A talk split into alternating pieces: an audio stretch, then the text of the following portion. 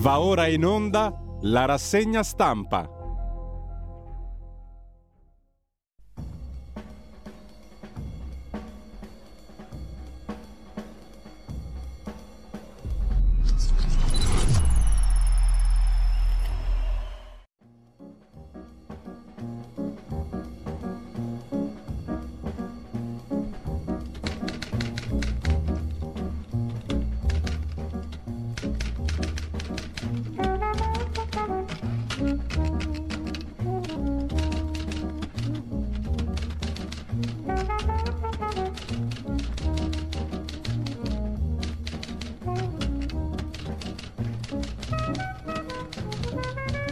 Cordiale buongiorno a tutte le ascoltatrici e a tutti gli ascoltatori da Giulio Cainarca. Ben trovati all'appuntamento con la rassegna stampa. Sono le ore 7.31 e come di consueto vi ricordo il sito radiolibertà.net. C'è tutto quello che vi e ci serve. Prima pagina dell'agenzia ANSA con eh, i, gli exit poll delle comunali, poi vedremo, e l'apertura, il titolo principale sull'affluenza in calo anche alle comunali, 54,72% mediamente per chi è andato al voto nei comuni 941 in cui si, vo- si vota. Debacle referendum, per quanto concerne invece il referendum, al voto soltanto il 20%. Dalle ore 14 oggi lo spoglio per le elezioni amministrative. Secondo gli exit poll, Bucci avanti a Genova, candidato uscente di centrodestra. Biondi sempre per il centrodestra, all'Aquila, a Palermo la Galla, centrodestra, oltre il 40%, a Verona l'outsider, l'ex calciatore Tommasi in testa, donato per il centrodestra a Catanzaro. Guerra in vantaggio al 40-44% a Parma per il centro-sinistra e poi il caso Palermo dove un sacco di gente non si è presentata e le, gli scrutatori, i presidenti di seggio eccetera. Gravi le assenze a Palermo, ha detto la ministra Lamorgese. Per il referendum sulla giustizia e sull'abolizione della legge Severino nulla di fatto, affluenza al 20%. A Palermo caos nei seggi, gente che rinuncia, la procura indaga. 170 presidenti di sezione hanno dato forfè. In alcuni casi i seggi si sono conclusi, formati eh, dopo mezzogiorno a un po' di ore dall'inizio delle operazioni di voto. In molti hanno scelto di andare a vedere la partita di calcio. Gli elettori che si troveranno all'interno dei seggi potranno votare anche oltre le 23, recitava ieri sera l'agenzia ANSA. Anche in Francia si è votato. Maggioranza assoluta difficile per Macron, la sinistra di Mélenchon cresce, Zemmour estrema destra eliminato al primo turno, astensione record. Al ballottaggio riversate via le urne, ha detto Mélenchon, ha detto anzi il presidente, ha detto sì, il leader della sinistra uh, Mélenchon.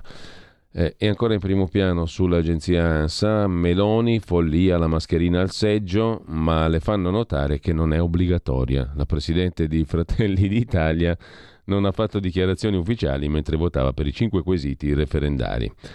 Non si era, come dire, aggiornata mh, mm, Giorgia Meloni sul fatto che la mascherina al seggio non fosse obbligatoria. Ha parlato al seggio Berlusconi, toghe politicizzate, ha difeso Salvini sul viaggio a Mosca, Putin non mi risponde, ha detto Berlusconi, ma se fossi stato eletto Presidente della Repubblica lo fermavo io Putin, ha detto Silvio Berlusconi.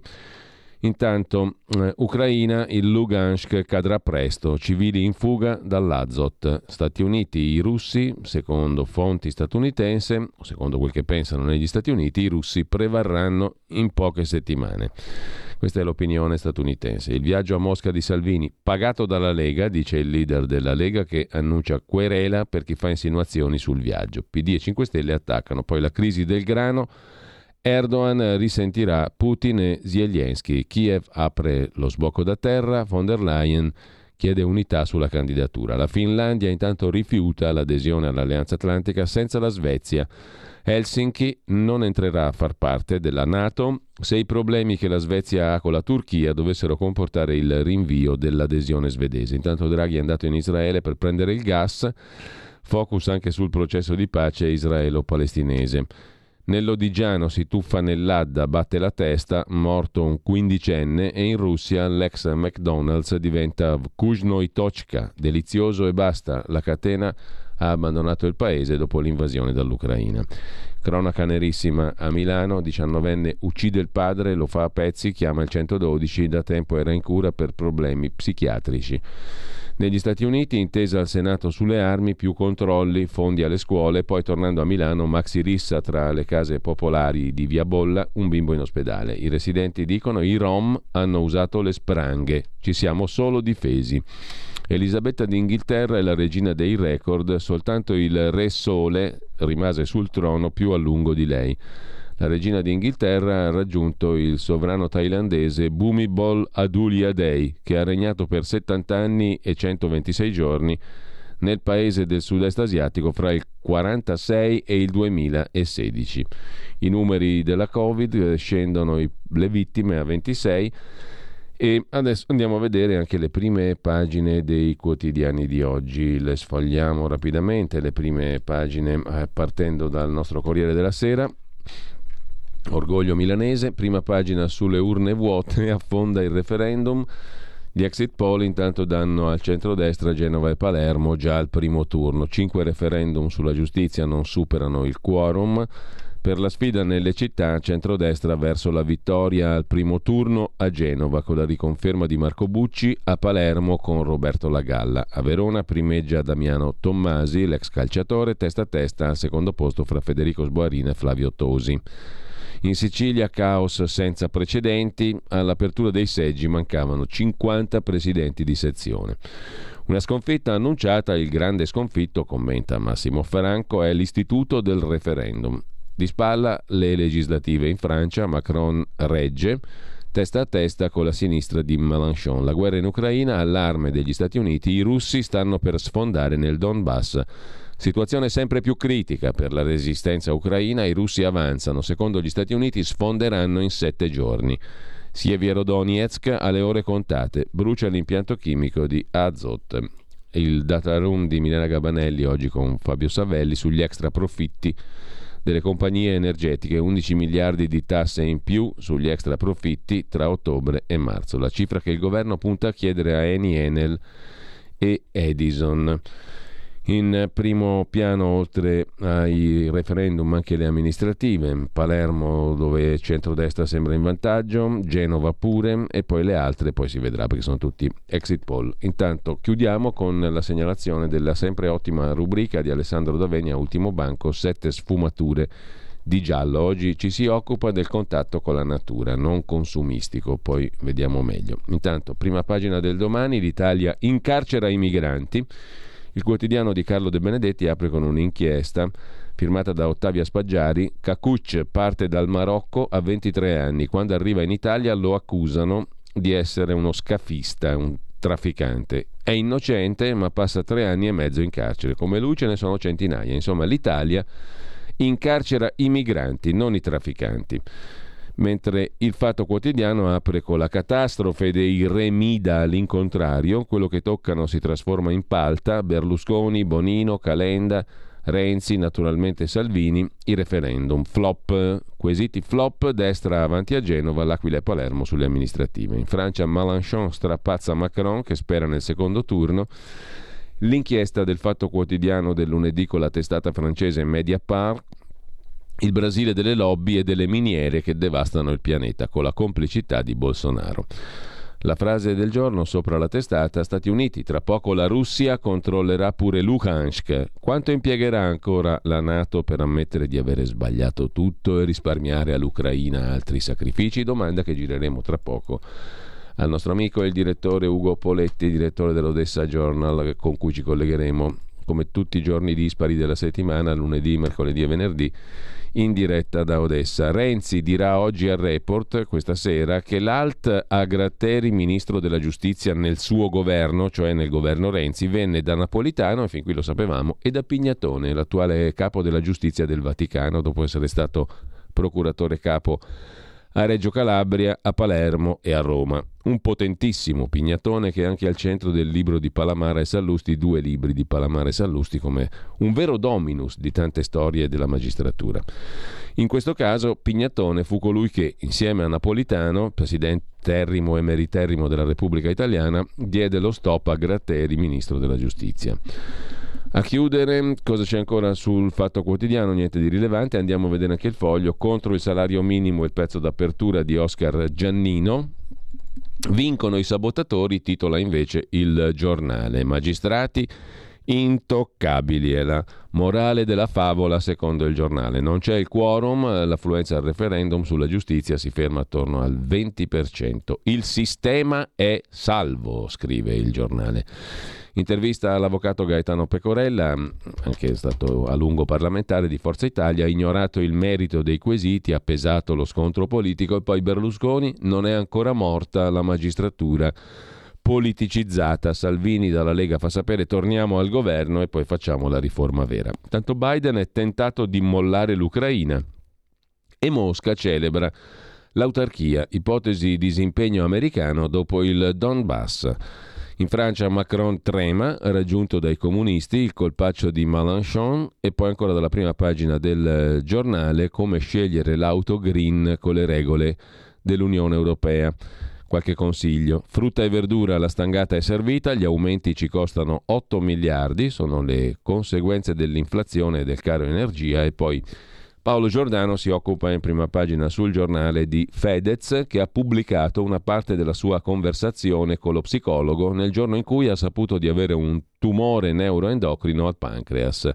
Dopo la diagnosi per il rapper 32enne sono arrivati l'operazione, la degenza e il ritorno a una diversa normalità e ora la voglia di fare i conti con lo spaventoso smarrimento che avvolge tutti i malati, cioè il Fedez è andato a parlare con lo psicologo, ha registrato il colloquio e lo ha pubblicato sui social, giustamente, mentre il giornale lo lasciamo per andare al giorno, referendum flop caos Palermo, dove si vota quando ci pare a noi, cioè a loro, presidenti di seggio, partita permettendo, Palermo permettendo, la disfatta dei referendum titola anche il mattino di Napoli. Scuola, evasione da record, il caso delle alunne madri. A Napoli, scrive il mattino, boom alle medie e in periferia, l'allarme dei presidi. Evasione scolastica, record alle medie e in periferia. I presidi lanciano l'allarme e cresce il fenomeno delle alunne mamme, cioè di bambini, ragazzine, insomma, mm, incinta o già mamme, mm, che fanno ancora la scuola, più o meno dell'obbligo, o poco più. In ogni caso, lasciamo il mattino, andiamo al messaggero, flop referendum, ma anche reddito, niente multa ai furbetti del reddito di cittadinanza. Questa è una cosa divertente, molto italica, è rimasta sulla carta, scrive il quotidiano romano, la stretta, si fa per dire, al reddito di cittadinanza che era stata decisa con l'ultima legge di bilancio. Sono rimasti intatti, non toccati, gli importi del reddito di cittadinanza versati ai percettori del sussidio che rifiutano il lavoro. Si era deciso una bastonata incredibile per chi rifiutava il lavoro. Sentite un po', non si è ancora materializzato il taglio simbolico di 5 euro previsto dalla manovra. Se tu rifiuti il lavoro ti tolgo 5 euro. Come mai? Nella maggior parte dei casi le offerte di lavoro non vengono tracciate, spiegano all'AMPAL. Dunque i rifiuti, i no, emergono solo raramente. Ma anche perché i centri per l'impiego, coordinati dalle regioni, tardano a comunicare all'Agenzia nazionale delle politiche attive, l'AMPAL appunto, il nome dei beneficiari della prestazione di sostegno che dicono no al lavoro. 5 euro era previsto di taglio per chi diceva no al lavoro, una roba da far spaventare i polli, mentre il tempo mette in prima pagina il no, uh, o meglio, il mancato quorum ai referendum vince l'astensione, condannati all'ingiustizia. A Palermo 50 seggi restano chiusi, i presidenti sono andati allo stadio, ma com'è che non aprono? Secondo me la domenica socchiusi, la vignetta di Osho. E poi ancora in primo piano Macron azzoppato dalla sinistra, sintetizza il tempo di Roma. Ci rimane Repubblica, anche qui la Lega fallisce il referendum, titola Repubblica, città, centrodestra avanti, però la stampa di Torino, referendum flop, avanza la destra.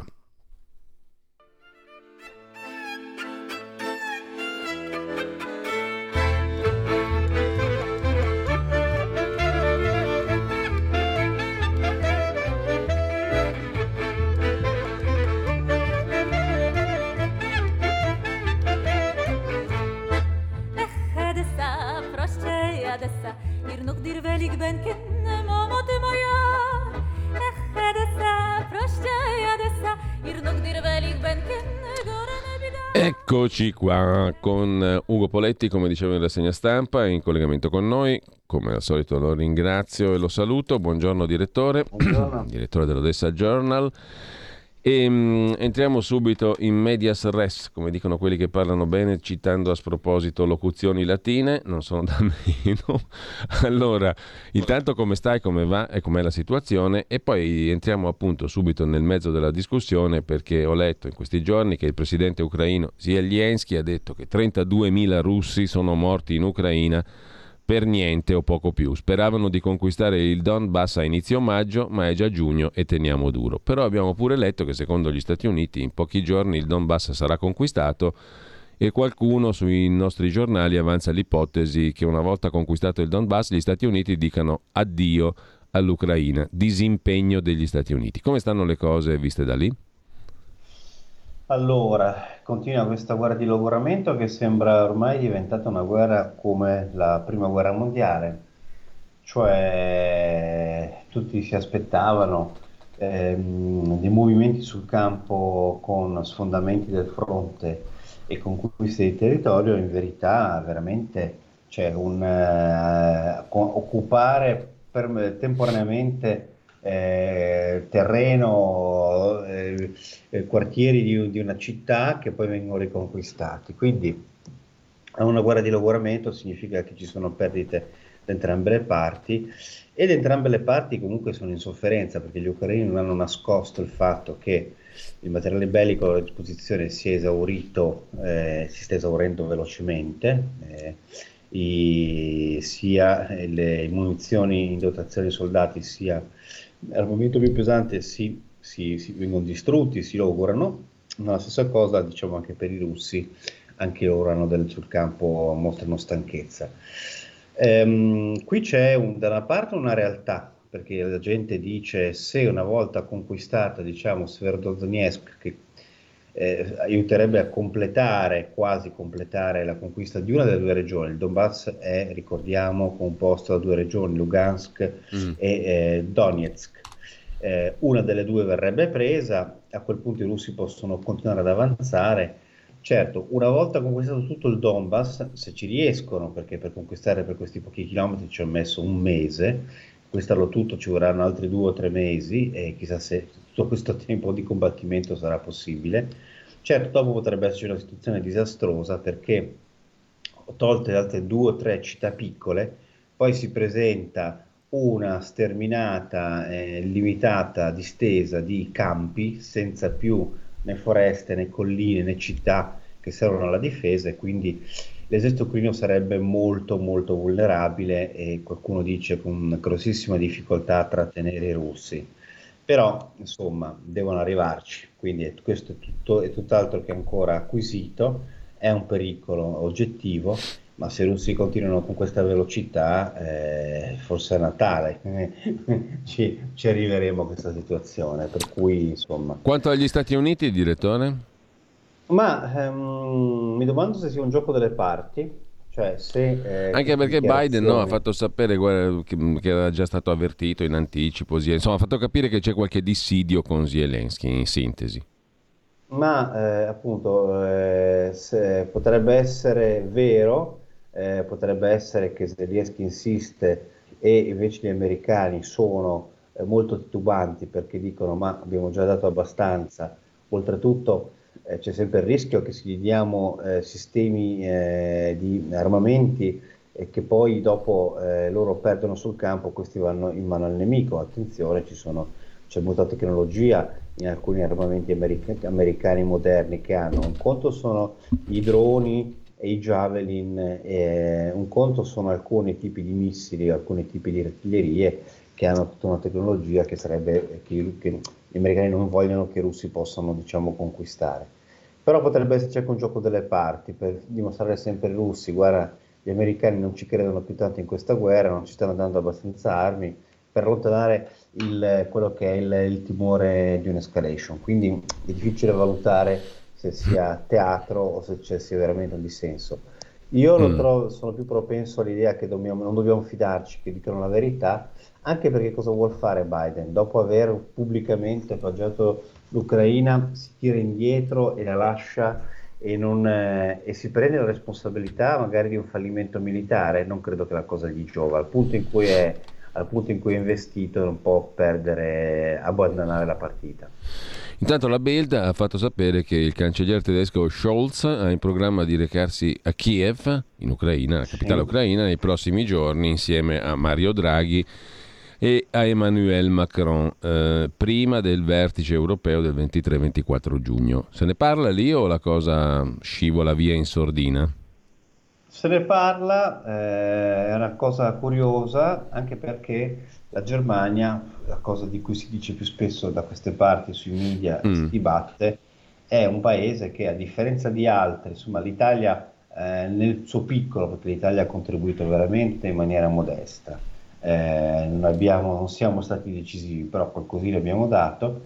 I tedeschi sono clamorosamente inadempienti, non perché fossero obbligati, come nessun paese europeo tutto sommato è obbligato a contribuire, ma i tedeschi hanno promesso qualcosa e non hanno ancora mantenuto, cioè hanno annunciato già da, da due mesi che avrebbero consegnato alcuni carri armati antiaerei, alcuni diciamo, mezzi, e poi per una serie di strani veti eh, la Svizzera che dice ai tedeschi non li date perché noi abbiamo le munizioni, non ve le daremo perché è un paese in guerra, o altri motivi dovuti soprattutto alla politica interna, sta di fatto che la Germania in questo momento viene quasi presa in giro sui media ucraini dicendo se una volta pensavamo che quello che dice un tedesco va creduto perché il tedesco è per definizione affidabile, oggi si è infranta. Come come per i russi si è infranta l'invincibilità, per i tedeschi si è infranta l'inaffidabilità.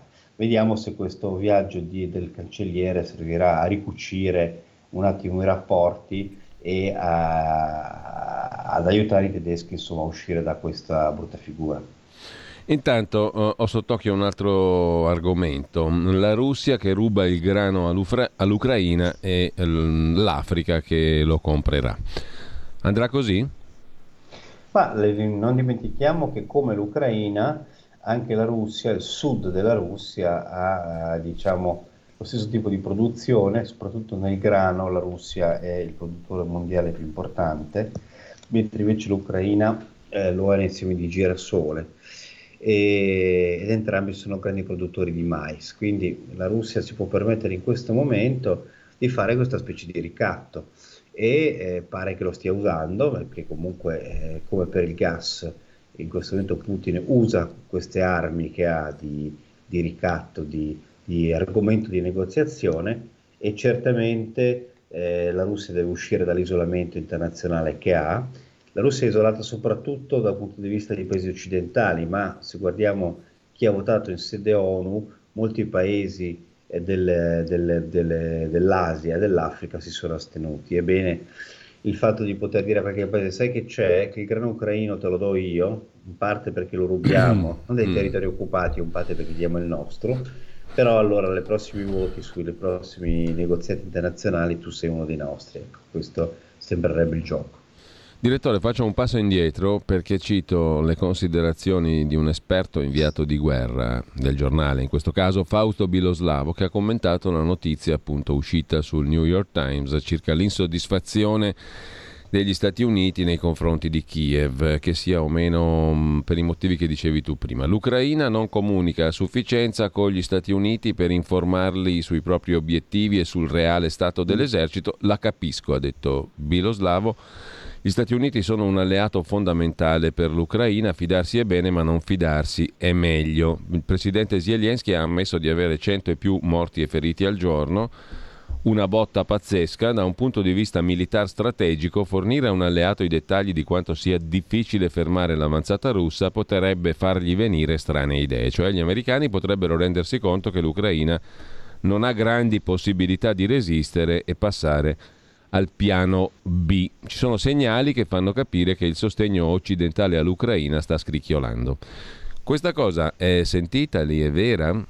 Nella sostanza, Ma, diciamo. Allora, eh, in generale gli ucraini sono impazienti, dal loro punto di vista è comprensibile perché loro stanno eh, additando a responsabilità internazionale del, dell'Europa e del, dell'America soprattutto il fatto che in questo momento stanno perdendo più di 100 uomini al giorno, non meno di 200, possono essere ancora di più.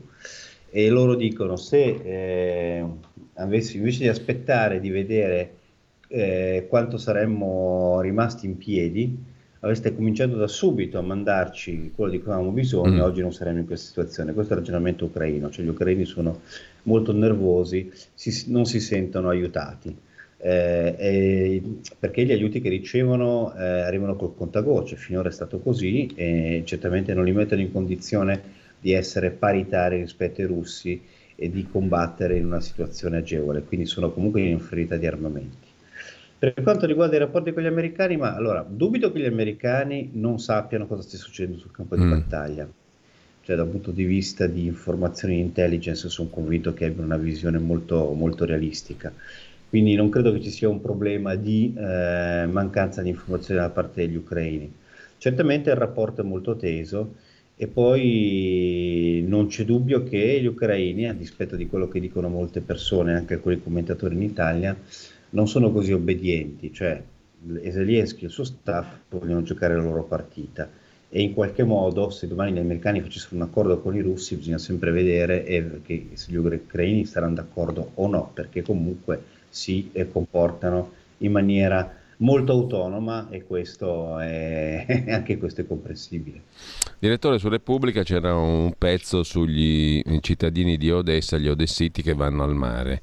Nonostante, mm. nonostante le, le, spiagge siano interdette, proibite perché c'è il pericolo delle mine. Um, Repubblica si è divertita così questa mattina, si è divertita per modo di dire, ad alleggerire la situazione tracciando un, un pezzo diciamo, sugli coloro che sfidano i divieti. Eh, piace, mm. piace, molto a, ai cittadini di Odessa andare al mare, scrive Repubblica. C'è, mm, diciamo così, la leggerezza per farlo, c'è la voglia di mm, di divertirsi un po'? Guardate, eh, Odessa è stata fondata dai napoletani e qualcosa di quello spirito l'hanno preso, eh. cioè un atteggiamento di, diciamo, di mh, considerazione delle regole e di dicta dell'autorità molto leggero, unito con un atteggiamento un po' presuntuoso della serie, bah, noi non abbiamo bisogno di seguire queste leggi, non ci preoccupiamo. Il problema è che tragicamente qualcuno sta morendo, nel senso che ehm, due giorni fa eh, due bagnanti si sono rischiati e uno di questi, mentre eh, nuotava in mezzo al mare, l'ha toccato una mina ed è saltato in aria, proprio morto. E ci sono, queste, ci sono delle immagini, diciamo, non, fa, non fanno vedere perfettamente nei dettagli la vittima, ma si vede un cadavere sulla spiaggia. Per cui è molto pericoloso. Eh, vero è che in alcune spiagge, si sa anche bene quali, non ci sono le mine perché non c'è bisogno di metterle, soprattutto alcune spiagge che sono eh, a ridosso della città. I frangiflutti impediscono gli sbarchi, quindi da questo punto di vista si sa che non sono state minate. Però, insomma, altre spiagge più esterne alla città sono pericolosissime, ciononostante sono successi questi morti, per cui sì, c'è molta leggerezza da parte degli Odessiti, un tentativo di sfidare eh, la legge rimarrà a parte del loro carattere.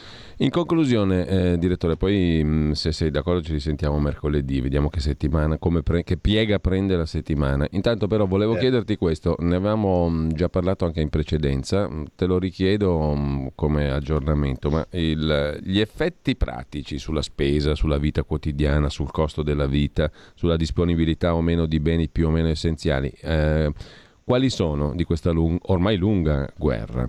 Ci sono effetti sensibili? Tu ci dicevi, mm, se non sbaglio, qualche tempo fa che alcuni beni sono rincarati, ma quelli fondamentali tutto sommato, tutto sommato no. O mi sbaglio? No, è così, confermo. Eh, la cosa che più diciamo in questo momento preoccupa è il fatto che il carburante sta schizzando, ma soprattutto c'è una, c'è una certa penuria, nel senso che eh, i bombardamenti russi sulla catena logistica, soprattutto su alcuni depositi di carburante stanno avendo questo impatto. Eh, questo serve naturalmente a minare la, i rifornimenti dell'esercito, ma certamente ha un impatto su civili, tant'è che eh, si denunciano anche casi, per esempio che Odessa è una persona amica che doveva prendere un autobus per andare in Moldavia, dove si può raggiungere la capitale Chisinau e prendere voli per l'Italia, è rimasta fregata. Qui attenzione, la truffa è un po' un altro, diciamo, vezzo mm. una città fondata da, da, Napole- da, napoletani. Come si narrava la leggenda che a Napoli se compri una radio in un mercato dell'usato ti trovi poi dentro un mattone, non la radio mm. vera. Quest- girava questa leggenda. Anche qui bisogna stare molto attenti. Questa ragazza è stata truffata, si è presentata alla stazione, doveva, doveva esserci il pulmino e non c'era nessun pulmino. Quindi per cui ehm, la mancanza di carburante sta creando effetti pesanti, eh, certi generi alimentari sono, sono rincarati, eh, però fortunatamente questo non, non, impatta sulla vita quotidiana in maniera pesante, ancora, si, può, si, mangia, si, si trova ancora quasi tutto. Ecco, un'altra annotazione che avremo modo magari di riprendere più dettagliatamente in futuro, mm, visto che mm, spostando lo sguardo avanti, abbastanza avanti, non so se dire molto avanti, ma comunque andando in là alla guerra, dopo ogni guerra c'è la ricostruzione, anche di questo avevamo certo. già parzialmente parlato, no? Sono girate cifre anche abbastanza corpose, 600 miliardi, 700 miliardi di dollari di investimenti post guerra per ripristinare o migliorare ciò che è stato distrutto e via dicendo. C'è qualcuno secondo te che si sta già fregando le mani, detto in maniera molto volgare? Qualcuno che già prevede affari? Ma allora, eh, sicuramente qualcuno sta facendo i suoi calcoli, nel senso che eh, alcuni soprattutto, ma i paesi europei lo stanno facendo, perché mm. eh, già la Gran Bretagna, che è uno dei paesi più generosi, più solidali con, con, con l'Ucraina, e che ha dimostrato fino all'inizio un atteggiamento profondamente antirusso, ma questa è la storia della Gran Bretagna. Loro hanno anche offerto fin da aprile, quindi pensate, parliamo di ormai quasi due mesi fa, la loro disponibilità a ricostruire per esempio la zona di Kiev, la zona di Kiev e, e il nord, che significa dare agevolazioni alle proprie aziende, eh, assicurazioni, insomma, aiutare nella ricostruzione anche l'economia inglese, perché comunque di questo è un business. Mm. E idem è successo anche per eh, la Danimarca, curiosamente la Danimarca ha autogestione molto generosa, ha, optato per una regione che è la regione di Nikolaev, che è quella qui vicino a Odessa. Quindi i, alcuni stati europei si stanno muovendo. C'è da dire che gli ucraini, il cui uno dei difetti che io eh, considero parte del loro carattere è una grossa difficoltà di programmazione, sono veramente un popolo che ha un'abitudine di vivere alla giornata, ancora non hanno affatto pensato piani di sviluppo, mm. quindi loro in questo non ci pensano, nonostante ci siano già delle disponibilità internazionali ad aiutare questo paese a risollevarsi. Quindi il business c'è, qualcuno ci sta già pensando, ma non si sono ancora strutturati per questa cosa. Allora, io ringrazio Ugo Poletti in diretta da Odessa, vi ricordo il sito dell'Odessa Journal, di Odessa Journal e, e il profilo anche Twitter del direttore dell'Odessa Journal, Ugo Poletti, che risentiremo mercoledì. Intanto, direttore, grazie certo. e buona settimana. Buon grazie, lavoro. Buon settimana lavoro. a tutti gli ascoltatori. Artisten Moldovan, mit der ganzen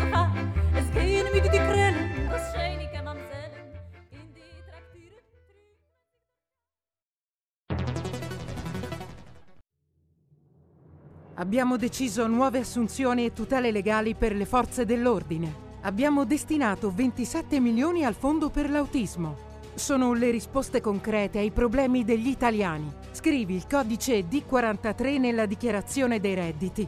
Dona il 2 per 1000 alla Lega. Non ti costa nulla, ma per noi vale molto. Il tuo sostegno vale 2 per 1000. Messaggio autogestito Lega per Salvini Premier. Eccoci qua, torniamo alla rassegna stampa su Repubblica, ci eravamo dimenticati l'intervista di Simonetta Fiori alla figlia adottiva di Nilde Iotti e di Palmiro Togliatti, Marisa Malagodi, la mia vita con Nilde, tenera e rivoluzionaria.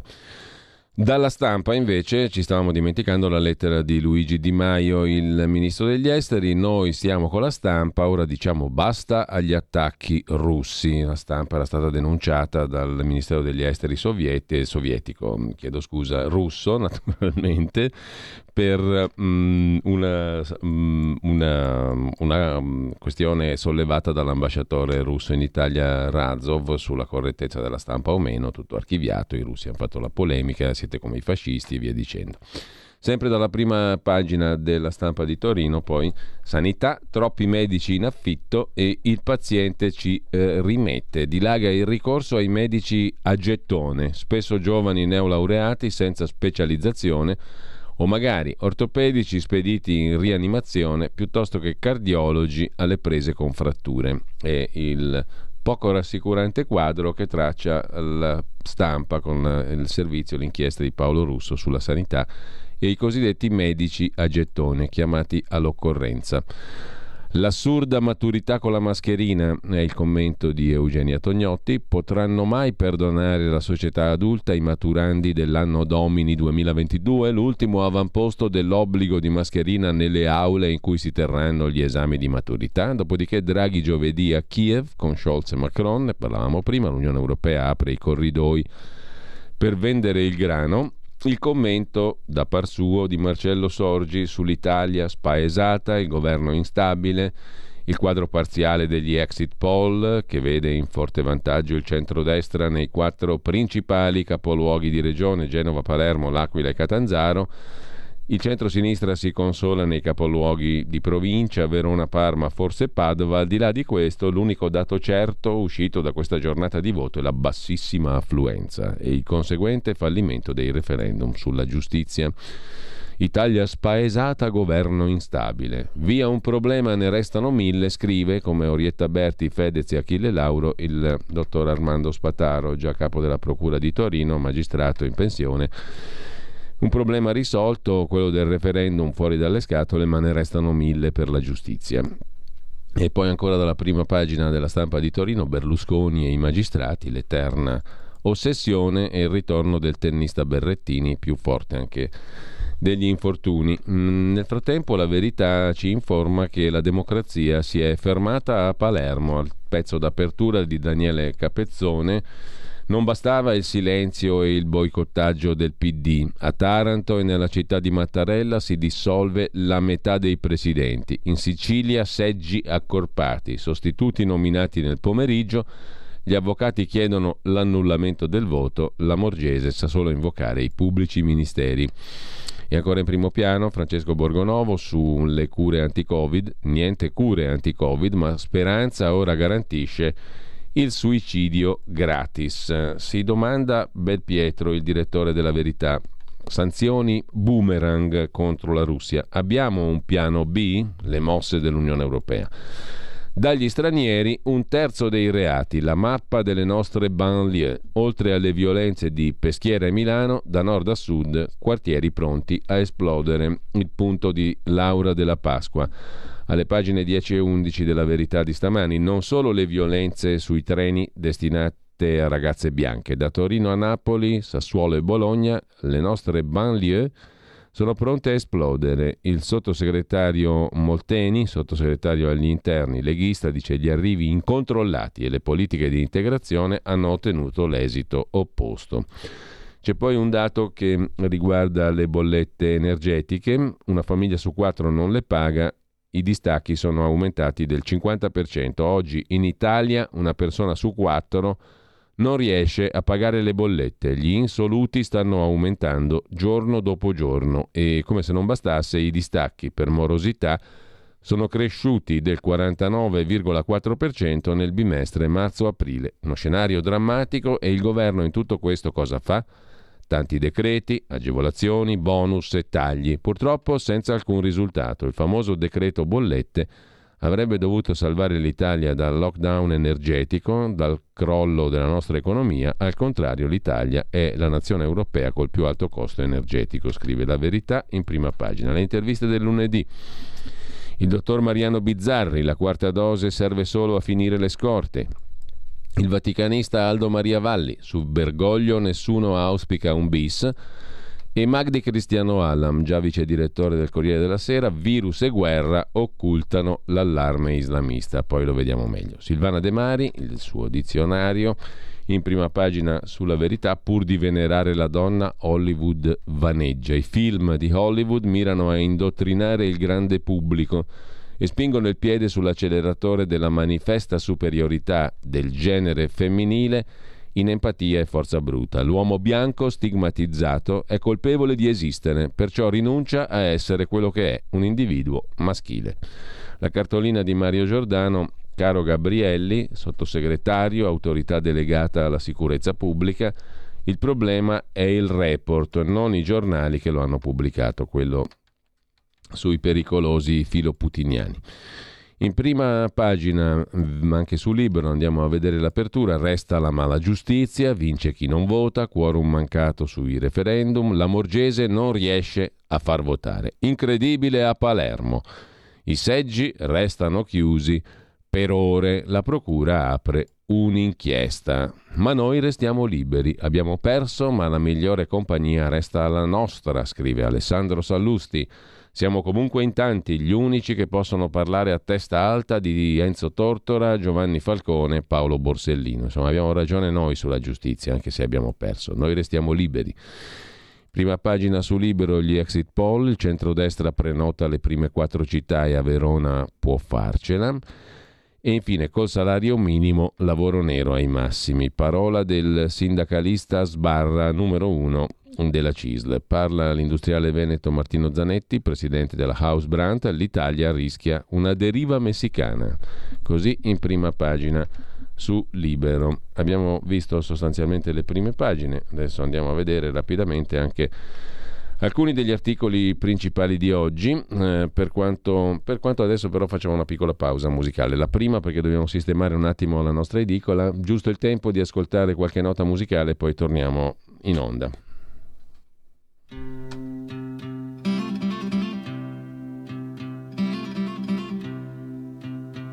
Winter's day in a deep and dark December.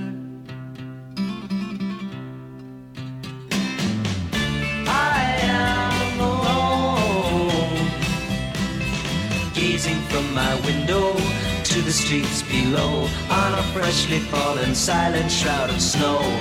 I am a rock,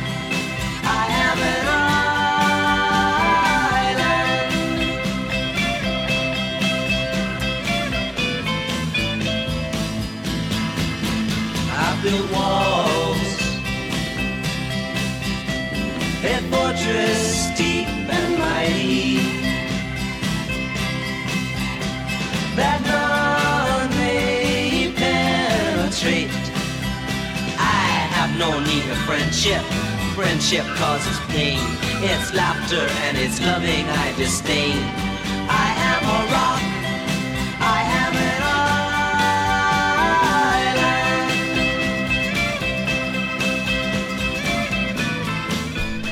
I Am Rock, Simon and Garfunkel dal mitico album Sound of Silence. Questo brano l'11 giugno, due giorni fa, del 1966, arriva al terzo posto in classifica di vendita.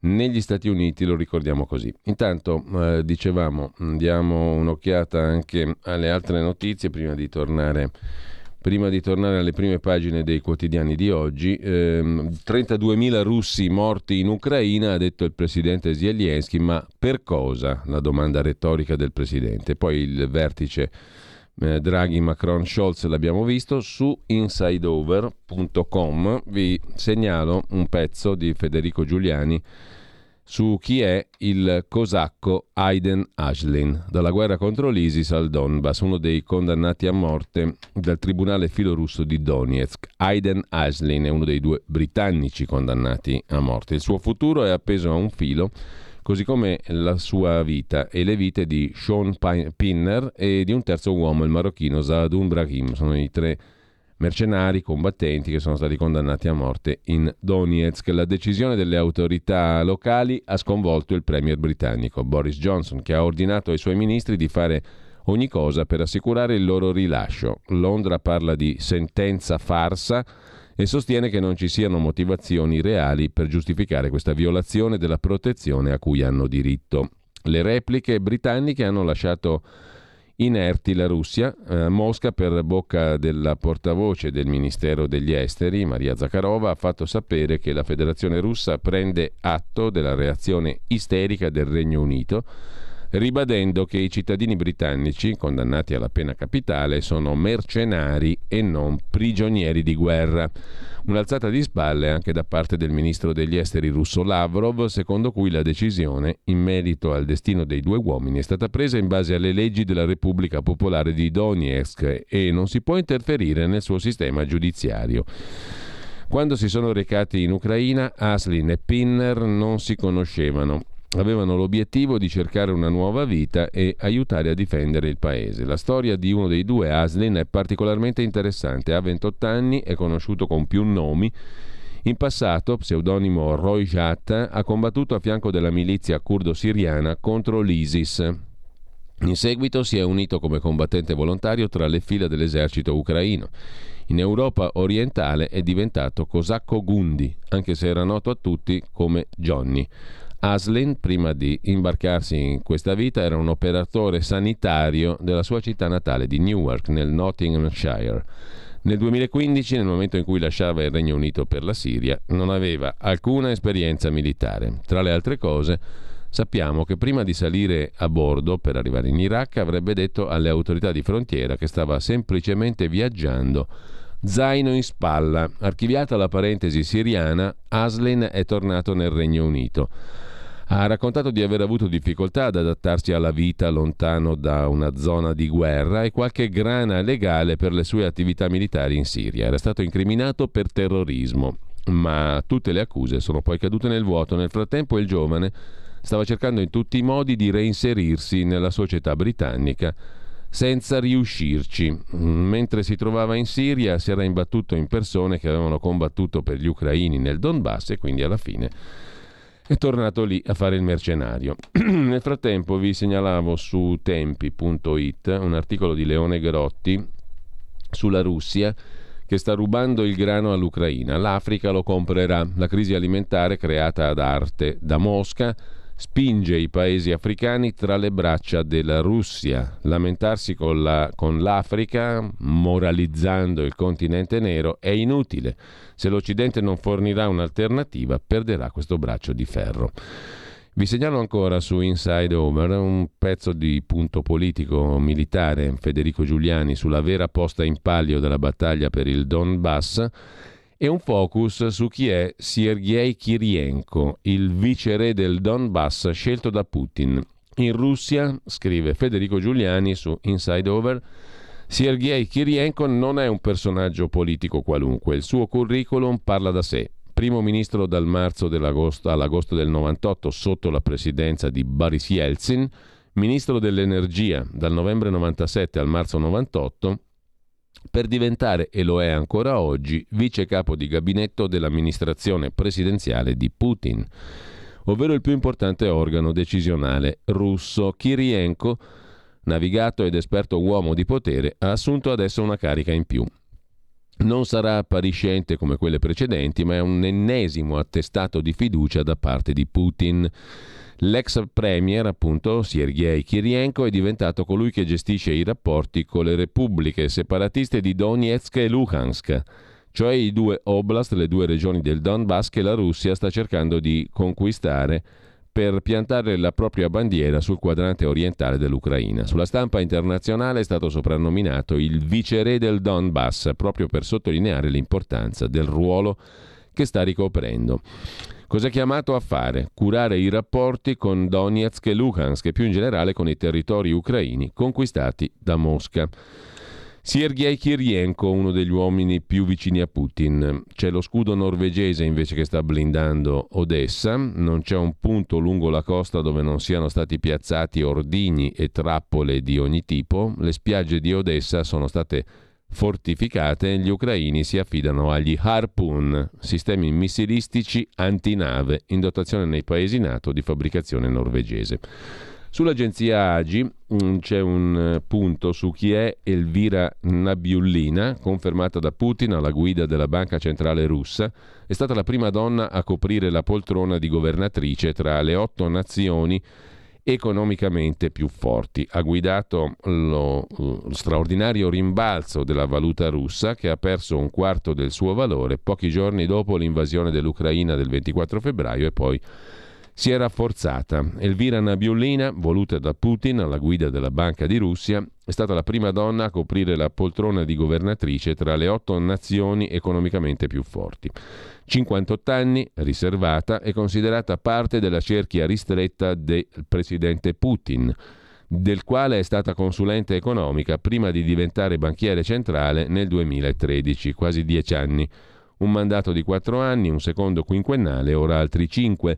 In tutto questo tempo ha creato un baluardo contro le sanzioni occidentali seguite nel 2014 all'annessione della Crimea e all'inizio del conflitto nel Donbass.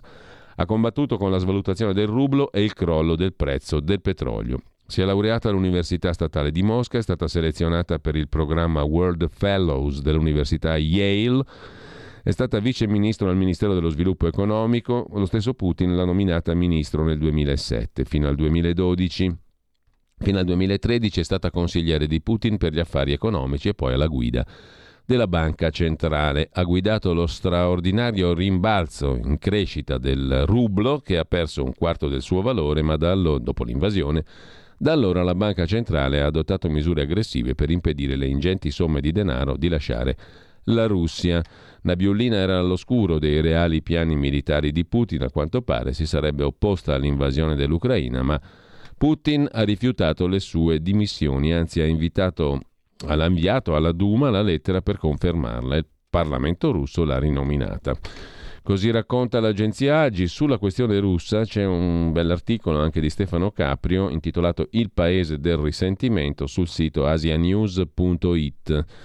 Max Scheler sosteneva che la miglior dimostrazione della cultura russa del risentimento sono gli eroi umiliati e offesi di Gogol, Dostoevsky e Tolstoi. Oggi i russi pensano di aver fatto la propria parte dopo la fine della guerra fredda, mentre gli altri ne hanno approfittato anche di loro. Questa rabbia è esplosa in Ucraina, facendo vedere a tutto il mondo quanto poco si è capito di un popolo non solo orgoglioso delle proprie tradizioni, ma in grado di smascherare le ipocrisie e le debolezze degli altri. Torniamo brevemente ancora a insideover.com, c'è un articolo di Simona Jacobellis sulla radio e sull'informazione in tempi di guerra, il caso del conflitto in Ucraina e la centralità del mezzo radiofonico. Deviando dalla Russia e dall'Ucraina, su Inside Over c'è un altro bel pezzo degno di essere letto, quello di Federico Giuliani, sulla complessa partita della Cina sulle auto elettriche. L'Occidente si è svegliato tardi e rischia di perdere male la corsa per la produzione di auto elettriche. Mano a mano che il mondo abbandona le vecchie vetture a benzina e diesel per passare ai veicoli elettrici è possibile rendersi conto della posizione di forza occupata dalla Cina la Repubblica Popolare, un tempo fabbrica del mondo, centro di gravità per l'esportazione di paccottiglia a basso costo, adesso è la regina del mercato elettrico. Le aziende occidentali fanno a gara per rafforzare le loro posizioni nella catena di approvvigionamento delle batterie, dell'estrazione e lavorazione dei minerali necessari per eh, produrre il cuore dei veicoli elettrici, cioè appunto le batterie. Le aziende occidentali fanno a gara ma possono poco o niente di fronte allo strapotere della Cina, consolidatosi nel giro di pochi anni e figlio di un concentrato di pianificazione centralizzata, sussidia le società nazionali, voglia di superare il mondo occidentale in campo strategico, scrive Inside Over. La Cina è il più grande mercato mondiale di veicoli elettrici, le vendite totali da capogiro. Nel 2020, nonostante il Covid, 1.300.000 veicoli, il 40% e oltre delle vendite mondiali. Il produttore di batterie CATL, ovviamente cinese, CATL in sigla, controlla circa il 30% del mercato mondiale delle batterie per veicoli elettrici e non è finita. Nel 2020 i fornitori specializzati di cobalto, Darton Commodities, stimano che le raffinerie cinesi abbiano concesso l'85% del cobalto mondiale, un minerale che aiuta a migliorare la stabilità delle batterie agli ioni di litio. Possiamo dire che la Cina controlla tanto il mercato mondiale dei veicoli elettrici quanto la maggior parte della catena di approvvigionamento del settore. Prima di tornare agli articoli dei quotidiani, vi segnalo ancora su Asia News un servizio dedicato ai musulmani che un po' in tutte le nazioni asiatiche sono scesi in piazza contro una funzionaria del BJP, il partito di governo indiano che ha offeso Maometto dandogli del pedofilo. A scatenare la controversia le accuse appunto di pedofilia di Nupur Sharma, portavoce del partito di governo indiano, che in un dibattito televisivo ha ricordato la giovane età dell'ultima sposa del profeta, nove anni al momento delle nozze col profeta. L'ondata di collera al termine della preghiera del venerdì scorso con manifestazioni in Pakistan, Indonesia, Bangladesh e nella stessa India. Spostandoci dall'altra parte del mondo occidentale, invece, caos al Washington Post, accuse di sessismo e licenziamenti, crolla il mito della testata liberal, scrive Roberto Vivaldelli, di nuovo su Inside Over. Dopo giorni di tensioni e di imbarazzo, il Washington Post ha licenziato la giornalista Felicia Sonmetz. Nella lettera di licenziamento inviata via mail alla giornalista, il Washington Post scrive che la Sonmez è responsabile di cattiva condotta, diffamazione dei colleghi, violazione degli standard del giornale sull'inclusività. Nella email il capo delle risorse umane del giornale sottolinea anche i tentativi pubblici della signora Sonmetz di mettere in discussione le motivazioni dei colleghi, minando la reputazione della celebre testata posseduta dal numero uno di Amazon, Jeff Bezos. Non possiamo permetterti di continuare a lavorare come giornalista in rappresentanza del Washington Post. La vicenda si trascinava da una settimana. Tutto è cominciato quando la Sonmez è stata al centro di un dibattito sui social che ha provocato grattacapi al giornalone progressista. Dave Weigel, giornalista politico del giornale, venerdì scorso aveva ritwittato una battuta considerata sessista. Ogni donna è B, rimane da capire se sessuale o polare. Ha scritto la giornalista incriminata, uscita che ha provocato la reazione sdegnata della collega. Fantastico lavorare in una testata giornalistica in cui sono consentiti retweet come questo. Da lì si è scatenato un putiferio via social, nonostante Weigel, il giornalista politico del giornale, abbia cancellato il post. Chiedo scusa, è stato lui a ritwittare questo messaggio sulla donna B. Ogni donna è B, rimane da capire se è bisessuale o bipolare. Felicia Somnes eh, eh, si è sdegnata, diciamo così, di questo tweet, retweet anzi del collega, da lì un putiferio social il collega maschio Weigel ha cancellato il post e si è scusato. Sonmez si è scontrata con il giornalista José del Real che ha riconosciuto il fatto che il tweet del collega fosse inaccettabile, ma ha attaccato la giornalista per aver scatenato una tempesta di merda di insulti, una shitstorm contro Weigel.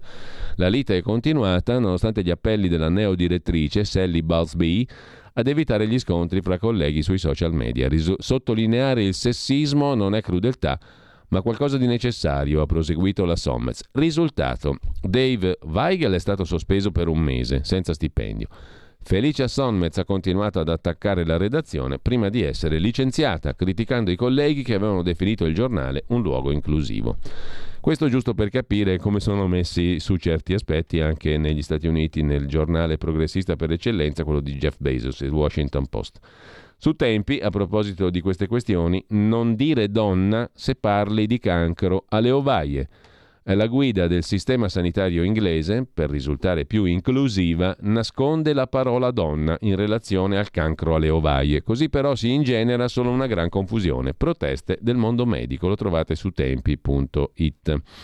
Con questo lasciamo eh, il, il, mondo internet e torniamo ad alcuni degli articoli principali della giornata. Sul Corriere della Sera vi segnalo, pagina 3, l'analisi del sondaggista Nicola, eh, chiedo scusa, Nando, non Nicola, Nando Pagnoncelli quesiti poco comprensibili, qui si parla dei referenda, usura dello strumento, scarsa mobilitazione, le tre ragioni del fallimento dei referendum. Molti elettori avevano dichiarato nei sondaggi prima del voto di non essere in grado di comprendere cosa avrebbe comportato l'abrogazione delle norme. Questa cosa qui mi risulta molto traballante a occhio e croce perché avevano capito anche i somari che il referendum era sostanzialmente, siete come ha detto Nordio, mm, inappuntabilmente, che non è un passante, un tecnico, un esperto della materia, un giudice, un pubblico ministero, anzi di lungo corso.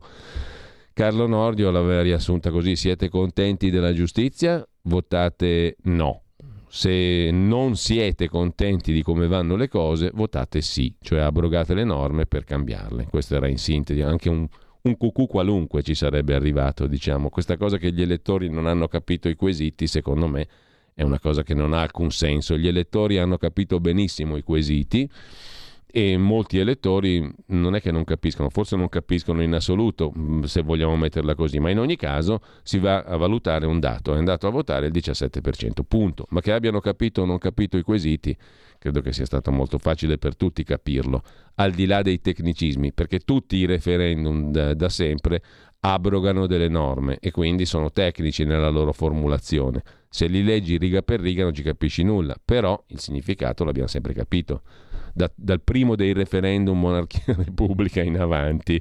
L'abbiamo sempre capito, presumo. Ma comunque il Corriere la vede così. Ci risentiamo tra poco. Stai ascoltando Radio Libertà. La tua voce libera, senza filtri né censura. La tua radio.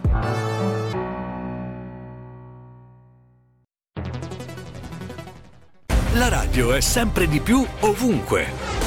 Io la radio la ascolto in auto con tutti i nuovi programmi, perché ho la radio DAB. E tu? Io al lavoro ascolto la radio dal mio computer. E tu? Io a casa l'ascolto dalla mia TV. E tu?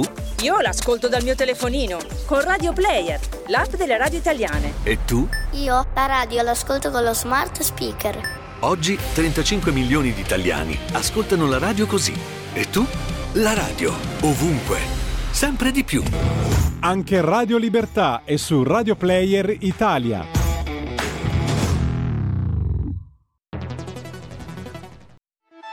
Stai ascoltando Radio Libertà, la tua voce libera, senza filtri né censure, la tua radio.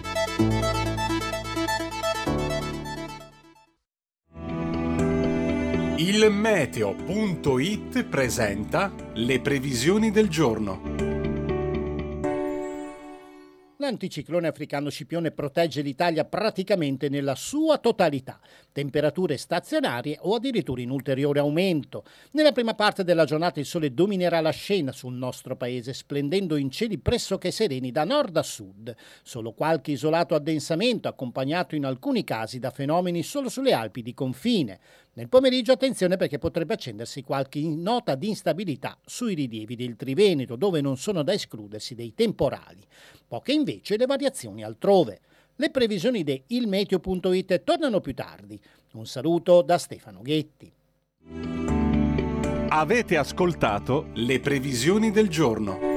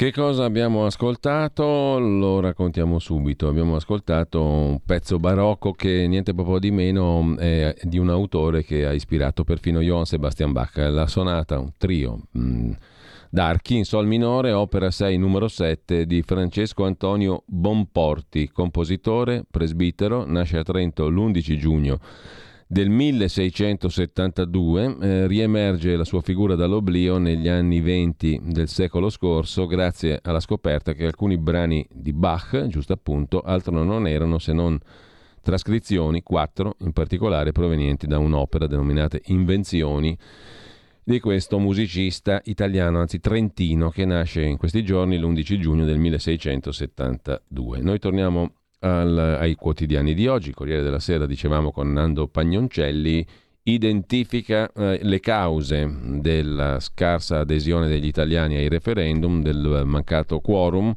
nei quesiti poco comprensibili. Mm, tre le ragioni del fallimento. Uh, l'incomprensibilità, il declino del referendum già utilizzato 18 volte, la disillusione, perché spesso in passato non sono stati rispettati gli esiti delle consultazioni. Sul referendum anche il sussidiario.net non ha perso il sì, scrive la costituzionalista dell'Università di Milano Lorenza Violini, ha perso un'Italia senza più voglia di cambiare. Affluenza sotto il 20, ma senza partecipazione non c'è democrazia, occorre tornare ad educare, scrive la professoressa Violini. Sulla nuova bussola quotidiana eh, il pezzo di commento è firmato da Ruben Razzante. Crisi della democrazia. I cinque referendum non hanno raggiunto il quorum, verranno ricordati non solo per i flop, cioè per la bassissima affluenza. Ci sono state anche irregolarità formali alla vigilia del voto, ma a perdere è stata la democrazia nel suo complesso.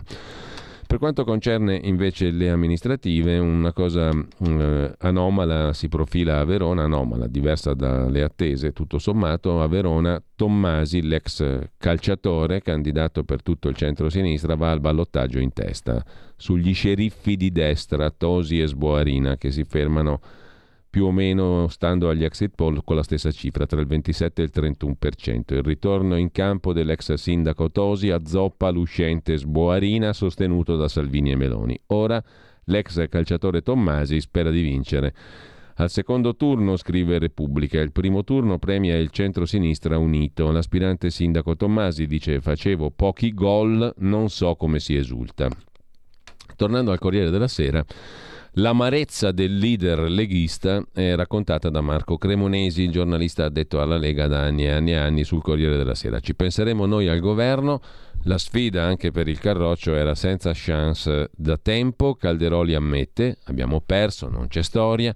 Il partito ringrazia solo Berlusconi, un segnale a Fratelli d'Italia. Abbiamo perso, ma le battaglie più difficili sono le più nobili, dice Roberto Calderoli Eppure, previsto finché si vuole, il flop dei referendum sulla giustizia nella Lega fa male, scrive Marco Cremonesi sul Corriere della Sera. Matteo Salvini, ufficialmente fuori Milano con la figlia, non partecipa alla conferenza stampa nel quartier generale di Via Bellerio. In mattinata aveva espresso preoccupazione e sconcerto al presidente Mattarella per la mancanza di presidenti di seggio a Palermo. Poi i ringraziamenti di un nuovo intervento sulla giustizia quando saremo al governo. I ringraziamenti a chi ha votato e l'auspicio di un nuovo intervento sulla giustizia quando saremo al governo. Eh, questa mattina Salvini presiederà un consiglio federale della Lega per affrontare l'attacco all'Italia da parte di BCE e Parlamento europeo. Roberto Calderoli è magro come un chiodo, scrive ancora il Corriere, è l'uomo che i referendum li ha messi a punto, fa il padrone di casa, ci mette la faccia, può interrompere lo sciopero della fame il malessere viene espresso dal vice segretario leghista Andrea Crippa che ringrazia Berlusconi e Forza Italia per il sostegno ai referendum. Dagli altri partiti non abbiamo visto lo stesso sostegno messaggio a Fratelli d'Italia. Calderoli poco può fare per nascondere la rassegnazione più che la delusione. Il 30% dell'affluenza, che era la sua asticella di partenza, resta lontanissimo un quorum che non poteva essere raggiunto alle 23, 15%. Calderoli incolpa la bocciatura del quesito sulla responsabilità civile dei magistrati, che sarebbe stato fortemente attrattivo. Se questo era il peccato originale, qualche responsabilità Calderoli l'individua nel governo. Scelto il primo fine settimana con scuole chiuse, primo senza restrizioni. Il vicepresidente del Senato Calderoli lamenta anche di non avere ricevuto dal capo dello Stato neanche una telefonata, un messaggio di sostegno anche solo per cortesia istituzionale.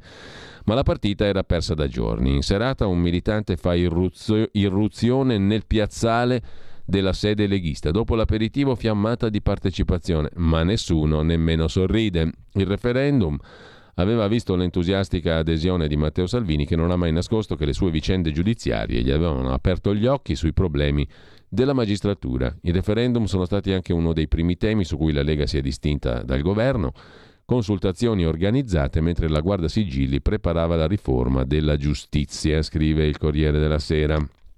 E sempre rimanendo al tema Election Day, sul giornale, un pezzo di Domenico Di Sanzio in primo piano, la Lega adesso è in fibrillazione, si apre lo scontro sulla linea Salvini, il Consiglio federale di oggi si preannuncia caldo, dice un senatore leghista siamo in difficoltà mentre Salvini si difende sul caso Mosca. C'è stata improvvisazione, afferma intervistato dal Corriere della Sera l'avvocato Gian Domenico Cagliazza, presidente dell'Unione Camere Penali Italiane. Rischiamo di pagare un atto politico avventato. Noi avvocati dell'Unione Camere Penali avevamo subito messo in guardia.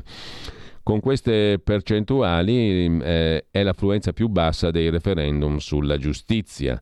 Con Marco Pannella ne abbiamo fatti tanti, li abbiamo sempre bucati per poco, fermandoci oltre il 40%. Stavolta siamo al minimo. Colpa di chi di cosa? La disinformazione, servizio pubblico soprattutto, è certamente un dato. I cittadini sono andati a un appuntamento di rilievo costituzionale nella non conoscenza dei temi referendari e questo è un dato da censurare. Però il fallimento, a mio giudizio, è anche frutto del modo con cui è stato organizzato il referendum estemporaneo, improvviso. Chi ha scelto i quesiti? Con chi li ha discussi? Non lo so. Per la prima volta noi, come Camere penali, non siamo stati consultati per un parere. Non ne sapevamo nulla. Ci siamo trovati di fronte alla conferenza stampa Salvini Turco, dove il leader della Lega e il segretario dei radicali annunciavano i quesiti. Punto. È del tutto anomalo. Quando si facevano i referendum con Pannella, il primo lavoro fondamentale era la costituzione di un comitato promotore esteso al maggior numero possibile di realtà che potessero poi essere utili a renderlo noto. Perché non puoi limitarti a dire che non c'è attenzione sui quesiti. L'attenzione politica si crea, dice Cagliazzo, e invece è stato chiuso a un accordo a due. Radicali Lega e per giunta una delle due forze proponenti lo ha abbandonato. La Lega. Abbandonato? Roberto Calderoli ha anche digiunato contro batte Virginia Piccolillo sul Corriere della Sera. Lasciamo stare queste caricature di altre storie politiche che non meritano questo. Ha visto manifesti o altre iniziative elettorali? La Lega non ha mai nemmeno depositato le firme raccolte, perdendo così il diritto alle tribune referendarie. Perché lo ha fatto? È una bella domanda, ma bisogna rivolgerla a loro.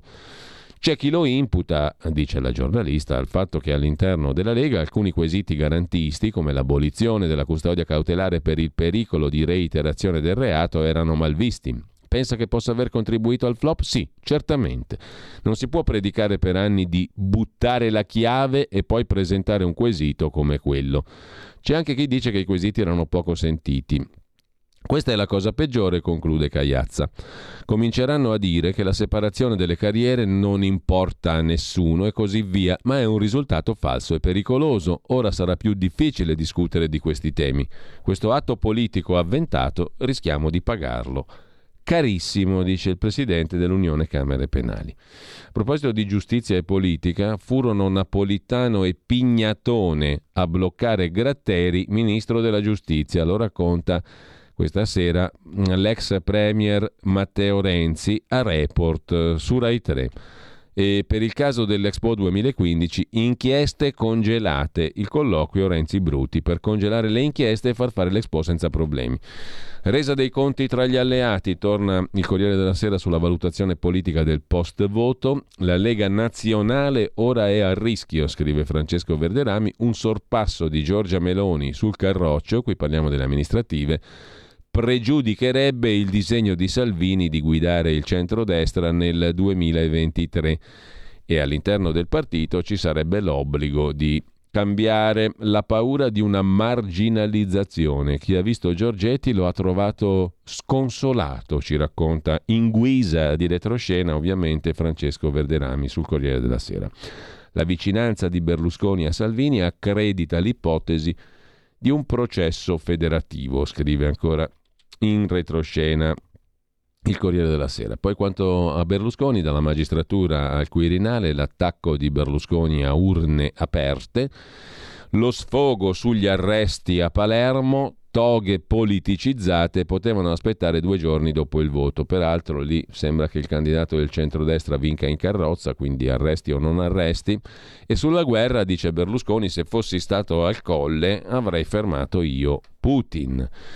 Berlusconi ha ricordato la telefonata a Putin in occasione della crisi in Georgia nel 2008. Sul quorum mancato siamo un popolo di masochisti. La legge Severino andava affossata, dice Berlusconi, silenzio elettorale, le ragioni ignorate della legge, il commento di Roberto Gressi, se ormai nessuno rispetta la norma del silenzio elettorale, che senso ha mantenerla? E poi c'è un altro pezzo su Salvini e il viaggio in Russia. Io non ho i rubli, ma è stata la Lega a pagare i biglietti, dice il segretario leghista. La missione a Mosca farò ancora di più. E apprezza Salvini le parole di sostegno del capo di Forza Italia. Non esiste nessun caso, era un'iniziativa di pace. Nei prossimi giorni accelererò, aggiornando Draghi e Mattarella e chiunque voglia. Grazie Silvio. Non è Salvini a dirlo, ma un dirigente a lui vicinissimo che interpreta la boccata d'ossigeno rappresentata dal sostegno di Berlusconi a Salvini. Il tema è quello del viaggio a Mosca mai realizzato. La vicenda è stata l'ennesima scintilla per dar fuoco alle polveri dentro la maggioranza, con l'eccezione appunto di Silvio Berlusconi. Non ho i rubli, è stata la Lega a pagare i biglietti e poi farò ancora di più, promette un'iniziativa Matteo Salvini, mentre eh, sulla stampa di Torino c'è l'intervista a questo proposito di una amica di Matteo Salvini, si definisce la medesima così, sono amica del segretario, ma non mi aveva detto di quel viaggio. Parliamo di Francesca Immacolata Ciauqui, condannata per il Vatican Gate non c'entro nulla in questa storia. Capuano, l'ex eh, di Forza Italia che avrebbe organizzato il viaggio di Salvini a Mosca, girava attorno a Matteo un personaggio al limite dell'assurdo. La missione in Russia?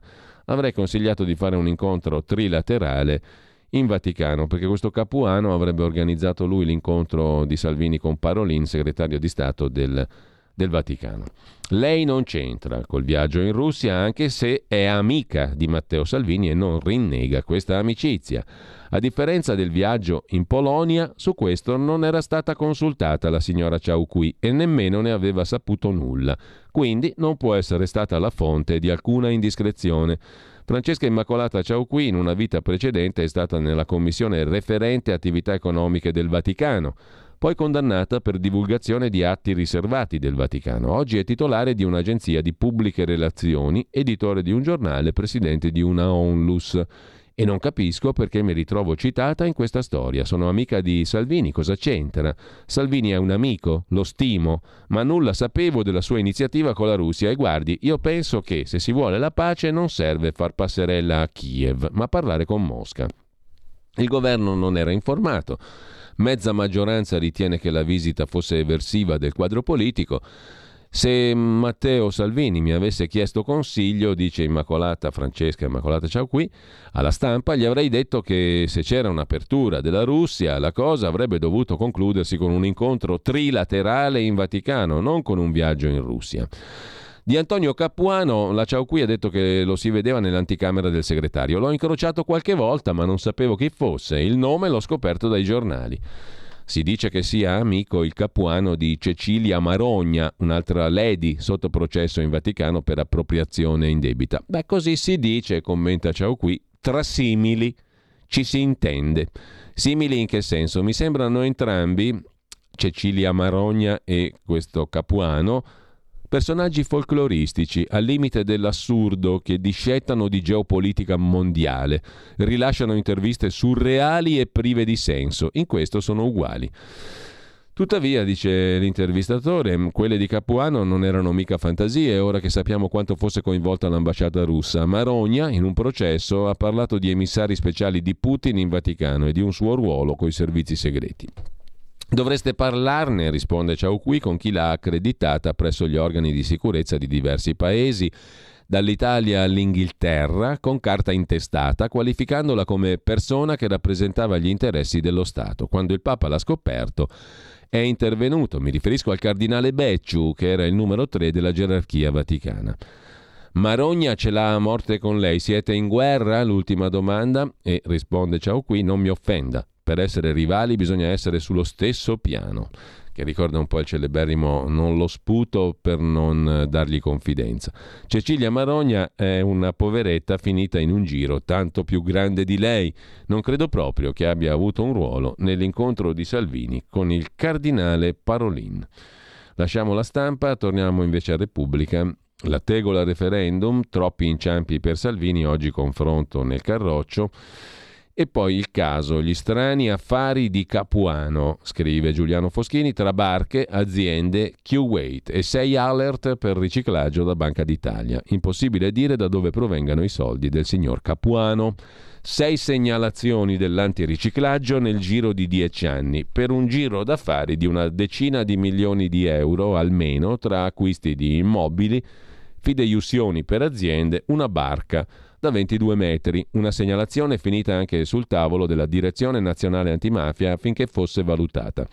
Stranissimi affari col Q-Wait, più in generale un giro di denaro che non ha mai convinto né Banca Italia né Guardia di Finanza che sta facendo approfondimenti.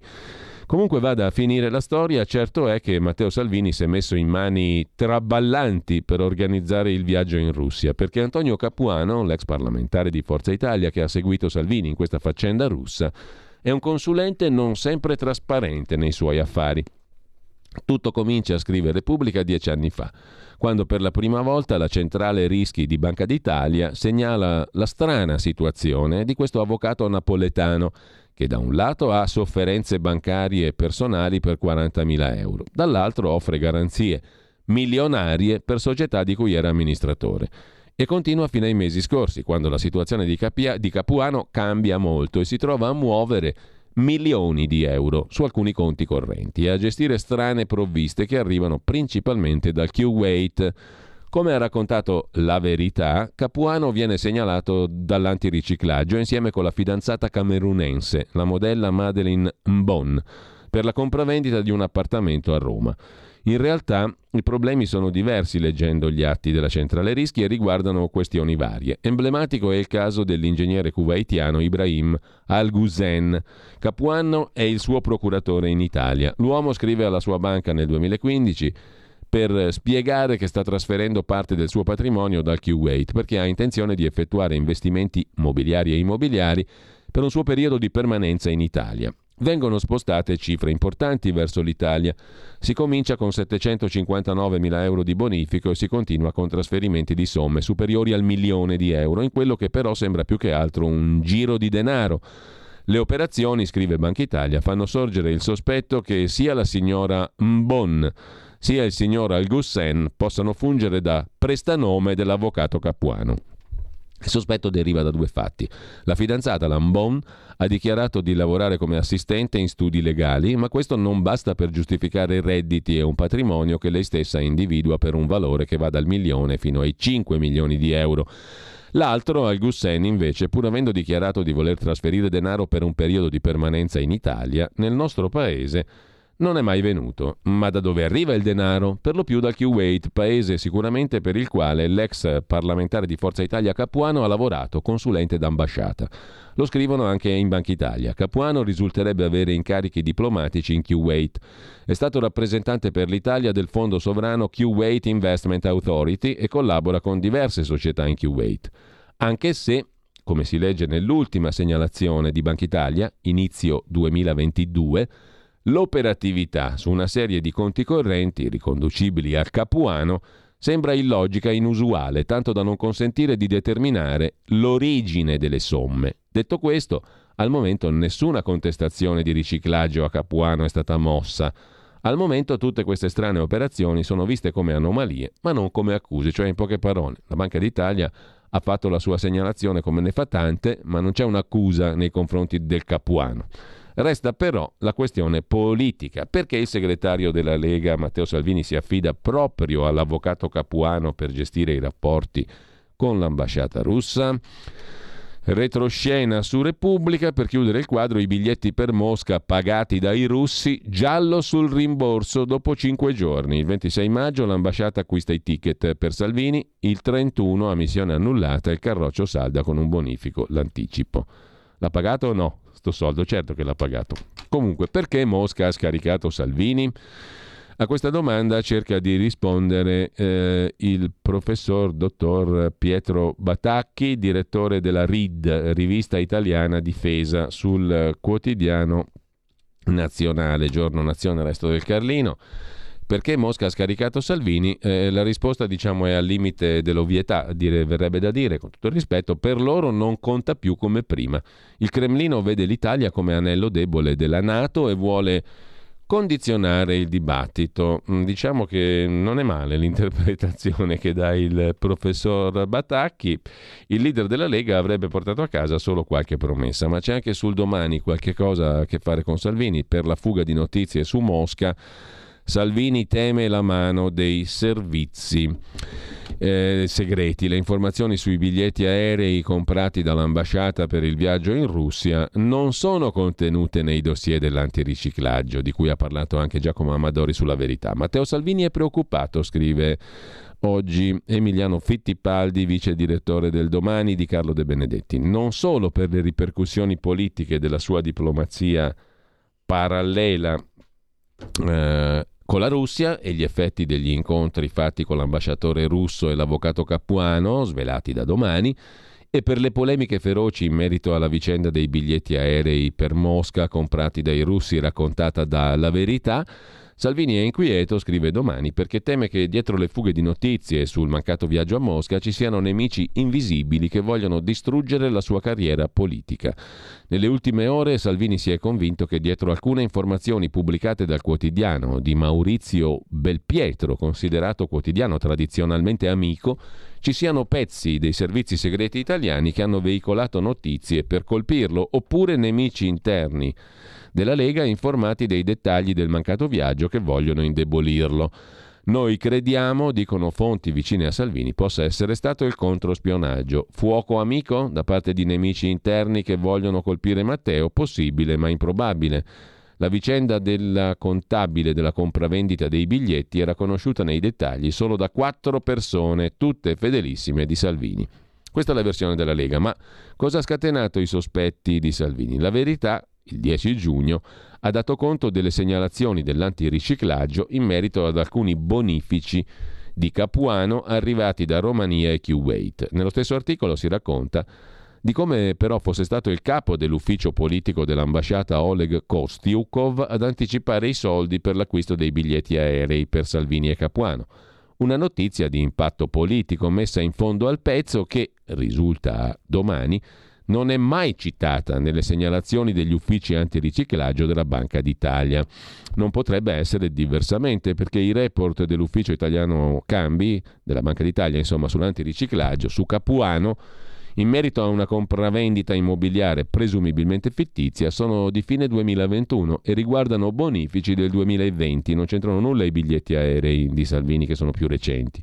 La Guardia di Finanza, che sta lavorando alle segnalazioni dell'antiriciclaggio, non ha ancora effettuato il controllo dei conti correnti di Capuano del 2022. L'indagine è solo all'inizio, Capuano non è neanche indagato, non solo.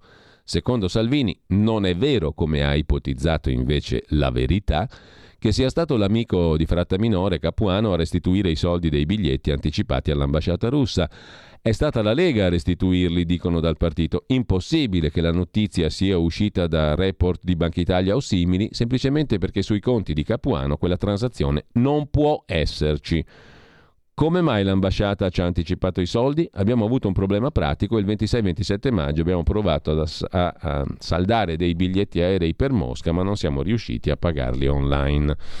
Non sappiamo se per via delle nostre carte di credito bloccate, per via delle sanzioni o per problemi al sito. Ci stavamo arrendendo, abbiamo fatto presente il problema all'ambasciata russa con cui stavamo organizzando il viaggio.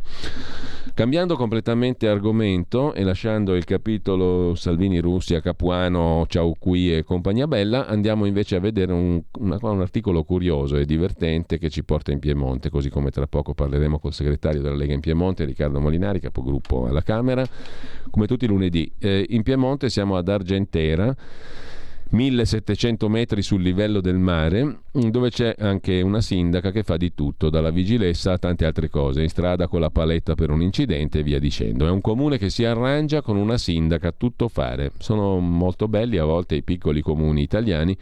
È una storia della grande Italia dei piccoli comuni, ossa e carne di un corpo assente o almeno lontanissimo, racconta Maurizio Crosetti su Repubblica in cronaca torinese piemontese. Intanto dovremmo essere già in collegamento con Riccardo Molinari, bene, la sigla e apriamo la nostra parentesi in collaborazione con il gruppo della Lega alla Camera. Qui Parlamento. Ed eccoci qui, come vi annunciavo poco fa, con Riccardo Molinari, come tutti i lunedì, presidente delle, dei deputati della Lega e segretario della Lega in Piemonte. Riccardo, buongiorno e grazie. Buona giornata. Buongiorno a voi, un saluto agli ascoltatori. Allora, naturalmente i primi commenti abbiamo già visto ampiamente la rassegna stampa e i giornali di oggi, i primi, primi dati, quello certo è quello sull'affluenza per il referendum, tutto il resto verrà in giornata, sia per quanto riguarda chi è andato a votare, cosa ha votato ai referendum, sia per quanto riguarda le amministrative. I 941 comuni al voto. Uh, ti lascio subito un primo commento. Abbiamo letto tutti i titoli e i vari pezzi sui giornali. Eh, commento tuo sulla giornata elettorale di ieri, tanto per il profilo referendario quanto per le amministrative, anche se qui siamo proprio agli exit poll e basta sostanzialmente. Oh, oh, oh. Beh, sicuramente, sicuramente c'è, stata, c'è, stato un fortissimo astensionismo, nel senso che sia sul referendum... Diciamo è, che tu l'avevi previsto, dai, il colloquio della scorsa settimana era molto chiaro in sostanza, no? Tirava quell'aria lì, grosso modo. Tirava quell'aria lì senza dubbio eh, nel senso che eh, facendo campagna elettorale queste settimane mi ero reso conto in tutte le città insomma, dove andavo che eh, c'era una grande disaffezione, un grande disinteresse non solo per il referendum ma anche per le elezioni amministrative e l'altro dato è quello, cioè c'è un'affluenza sicuramente eh, bassa per il referendum ma è altrettanto bassa per le elezioni amministrative. Sì, più o meno Quindi, la, poco più della metà insomma. Esatto, es- dip- poi dipende, ci sono casi strani, eh, perché ci sono mm. città dove c'è una forte differenza tra chi ha ritirato una scheda e chi ha ritirato l'altra, e ci sono città invece dove sono appaiate, quindi anche questo è un dato diciamo, sociologico da cercare di interpretare e capire nelle prossime ore. E, però sì, insomma comunque le affluenze sono estremamente basse, questo è un problema credo, credo per tutti, per tutti i partiti intendo.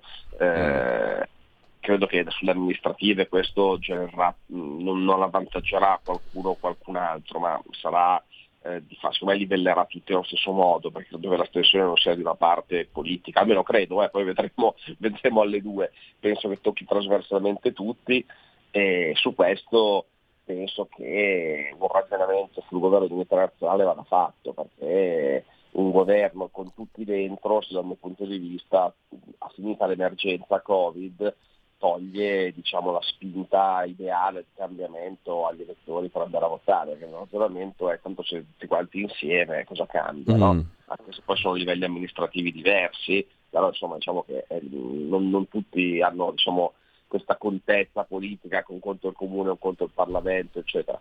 Questo è un dato e per quanto mm. riguarda poi il referendum sulla giustizia, io penso che Salvini abbia dato agli italiani una grandissima chance di rivoluzionare un sistema che non funziona e purtroppo evidentemente gli italiani, non lo so, non, o non si rendono, sicuramente c'è stato, c'è stato il problema dell'informazione, Calderoni l'ha denunciato, sicuramente, sicuramente è vero e bene ne hanno parlato, però insomma penso che il tema fosse talmente rilevante che forse viene da pensare che la verità è che alla fine noi siamo il paese delle monetine a Craxi e del 33% Beppe Grillo, quindi forse una giustizia manifestara e, e diciamo che smonta le persone anche innocenti sui giornali a una parte degli italiani piace.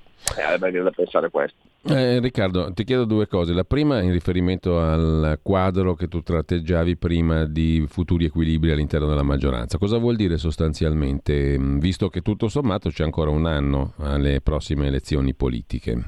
No, ma penso non, non, non, non la ragione dal punto di vista della Lega, anche perché andiamo oggi a vedere i risultati mm. della Lega, quindi eh, dico in generale, cioè è chiaro che dal punto di vista dell'astensionismo formule politiche come questo governo di unità nazionale dove tutti sono dentro disincentivano al voto, ma disincentivano secondo me sia i nostri che gli altri, perché l'idea che passa è che alla fine votare uno o votare un altro non cambi nulla, questa è una legislatura in cui le formule sono state fatte praticamente tutte, no? cioè ci sono state alleanze variabili sì. eh, che hanno visto tutti più o meno andare al governo con tutti, e secondo me questo comunque è un'anomalia che al netto poi del disinteresse eccetera però secondo me incide incide sulla, sull'astensionismo. Questo è il mio punto di vista, eh.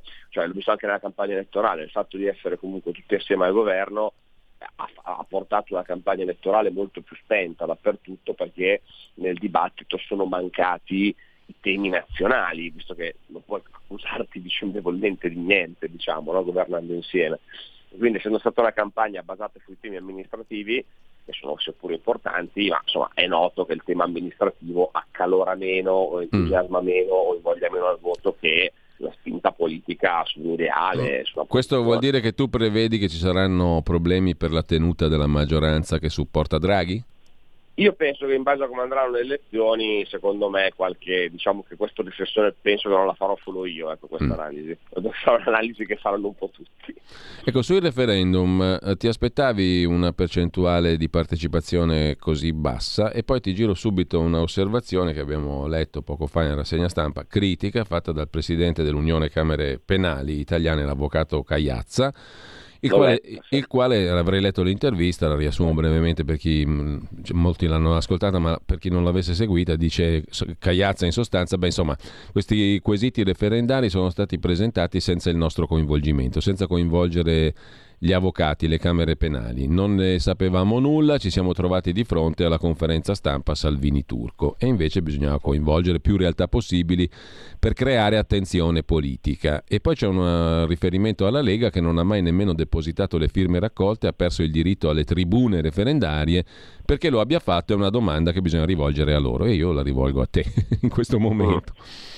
Eh, ovviamente sul se sia stato coinvolte le camere penali prima del, del referendum non lo so perché eh, diciamo che sui referendum anche sappiamo no, come agisce Matteo molto spesso anche noi le cose le scopriamo quando gli vengono in mente e quindi anche noi diciamo, l'abbiamo scoperto dalla conferenza stampa del referendum sulla giustizia. E detto questo non mi pare che però le Camere penali non siano state coinvolte, se non sono state coinvolte prima, nella campagna referendaria sono coinvolte, state coinvolte come? Cioè, io ovviamente a parte Radio Libertà ascolto spesso in macchina anche Radio Radicale, no? Io ho sentito decine di eh, dibattiti in cui lo stesso Cagliazzo è stato coinvolto in questa sì. campagna referendaria, eh, tantissimi esponenti delle varie Camere Penali, io penso da me in Piemonte, l'avvocato Mauro Netrini che fa parte delle Camere Penali, eh, era uno dei promotori del nostro comitato, ha girato tutto il Piemonte a parlare di, di referendum, quindi se, ho visto anche le associazioni laiche, i giovani avvocati, diversi consigli dell'ordine hanno organizzato momenti di approfondimento, quindi onestamente è un attacco che, che non capisco, mi sono quasi che si voglia scaricare la, la, colpa su chi ha avuto il coraggio di farli questi referendum. Poi eh, se il tema è si potevano scegliere quesiti diversi, si potevano formulare diversamente alcuni quesiti, beh, questo sì, forse sì, mm. ma il punto intanto non è che la gente è andata a votare perché i quesiti ma non certo. erano nel modo giusto, la gente è andata a votare perché non se ne è parlato e perché la verità che, ripeto,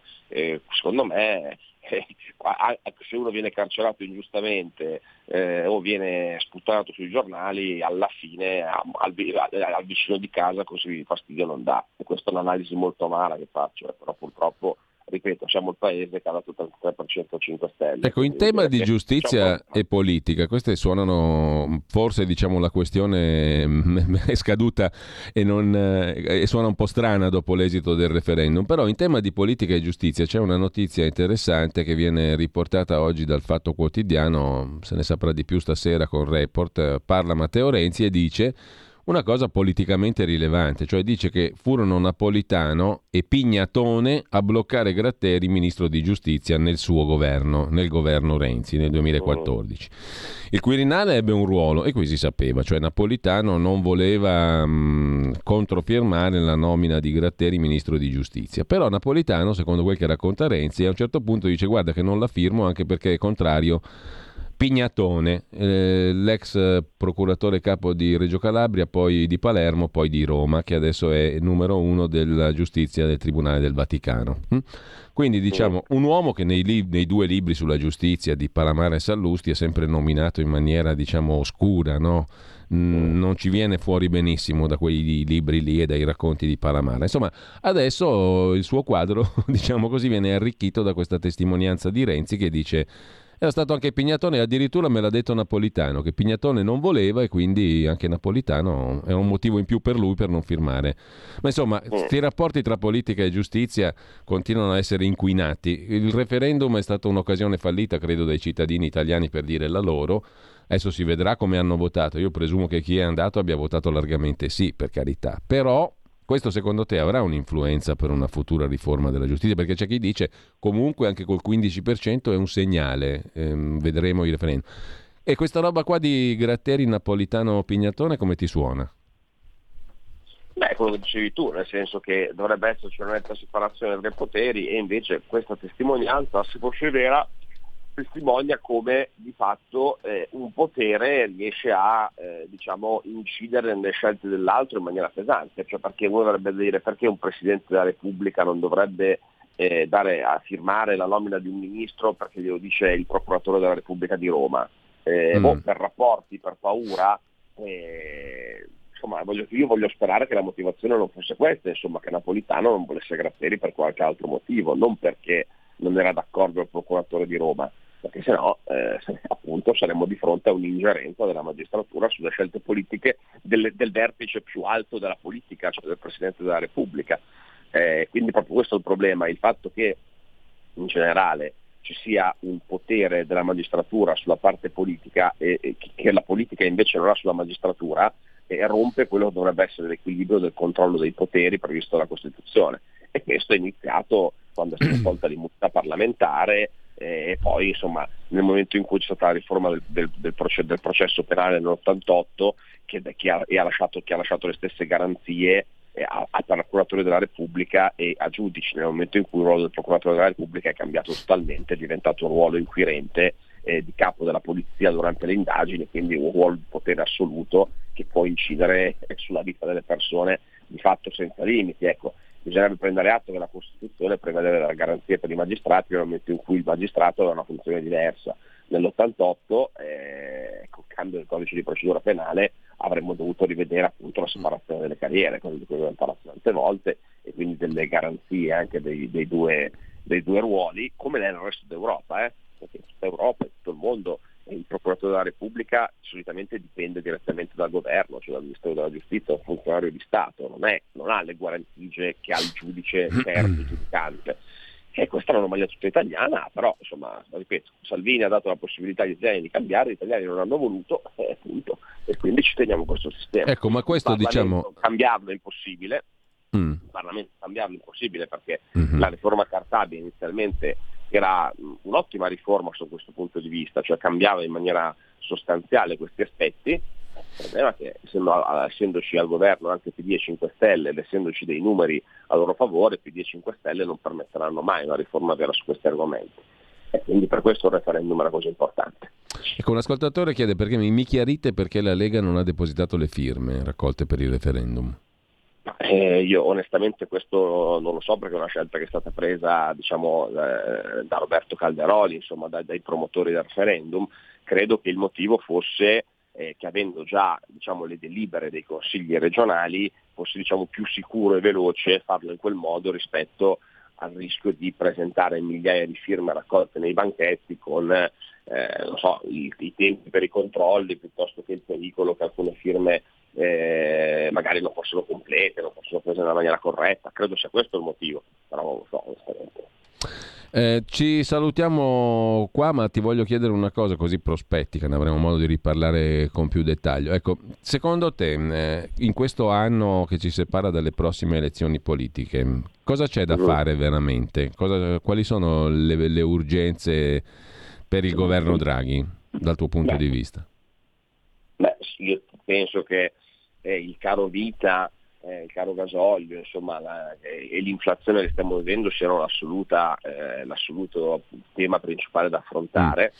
E quindi credo che eh, se vogliamo arrivare vivi al, al 2023 alle elezioni politiche la Lega debba essere il partito che si batte per le tutele sociali. Quindi io penso prima di tutto, visto che a fine anno dovrebbe tornare in campo la Fornero, battaglia senza pietà su questo argomento, cioè la Lega non può eh, pensare che si torni alla Fornero e deve battersi per la quota 41, la quota 100, quello che sarà, insomma, però non per un ritorno alla Fornero. Dobbiamo lavorare per un adeguamento degli stipendi all'inflazione, perché diversamente faranno problemi veri, faranno problemi veri sia sugli stipendi sia sui risparmi degli italiani. Abbiamo già fatto un'ottima battaglia sulla casa eh, per non far aumentare le tasse, ora dobbiamo farlo sul, sul prezzo, il costo della vita. E, e poi c'è tutto il grande tema eh, diciamo, del, della produzione, cioè la battaglia sul, per la difesa delle nostre industrie, sia con la battaglia per il reshoring, quindi per riportare aziende in Italia e in Europa, e poi c'è stato questo voto vergognoso al Parlamento europeo sull'industria dell'auto, in virtù dell'agenda eh, del Green New Deal, del Fit for 55, che è diciamo, quel voto che prevede che dal 2035 non si passano più le auto tradizionali, questo sarà un danno economico enorme per l'Italia, si rischiano 70.000 posti di lavoro, quindi penso che anche su questo, cioè sul eh, come temperare diciamo, l'ideologia ecologista europea agli interessi nazionali italiani, la Lega debba avere un ruolo. Quindi io penso che comunque il tema principale è il lavoro e i temi sociali, dobbiamo battere, cioè, quindi l'emergenza sarà quella. Allora, grazie a Riccardo Molinari, buona settimana, buon lavoro Riccardo. Grazie, un saluto a tutti. Qui Parlamento. Avete ascoltato la rassegna stampa.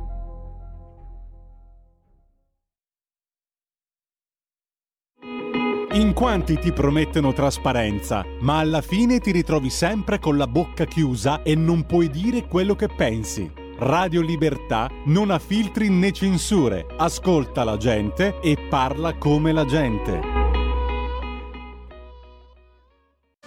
Un nuovo modo per sostenere la tua radio. Visita radiolibertà.net. Ti basta un clic e potrai versare il tuo contributo volontario direttamente online. Potrai donare con ogni tipo di carta di credito, anche prepagata. Ti aspettiamo online su radiolibertà.net. Sostieni la tua radio con il tuo contributo volontario. Radio Libertà. La tua radio. Diamo voce alla nostra gente.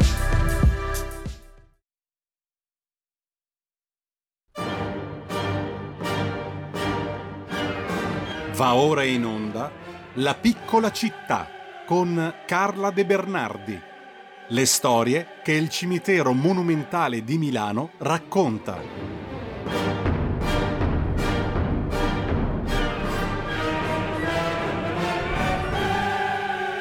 Eccoci qua, vedo già collegata con noi Carla De Bernardi che saluto e ringrazio. Buon lunedì, buona settimana, buongiorno Carla.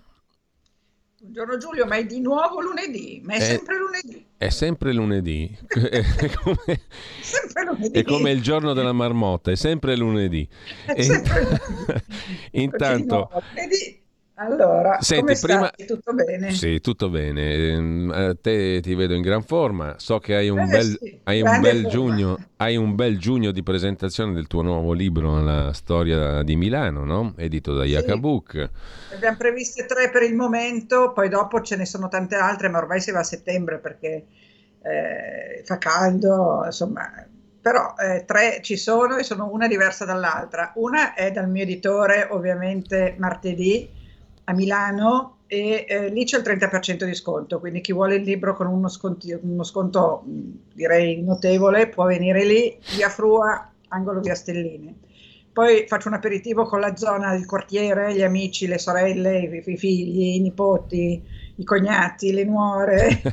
quello è proprio una cosa, un divertimento. E poi più serio di tutti, cioè più serio di tutti no, ma insomma un po' serioso, con il professor Vitale e l'architetto degli esposti al Teatro Parenti. Questo quando? Queste sono le ultime tre. Questo è il 27. Il 27 giugno, ma 14, poi avremo, 23, 27. avremo modo Eh, di riparlare. All'otto, guarda, 14, 23, 27. Adesso me li scrivo e li gioco all'otto. Eh, non male, poi facci sapere, come, anzi lo sapremo anche noi come è Sì. andata. Comunque, Se, intanto... vi- se vinco faccio una donazione alla radio. Ah, che bello. Allora, eh, vi ricordo il libro che è Storia di Milano, guida per curiosi Ficanaso, che riprende anche il titolo di un libro che che hai dedicato al cimitero monumentale di Milano con lo stesso sottotitolo, Carla De Bernardi Jacabuk.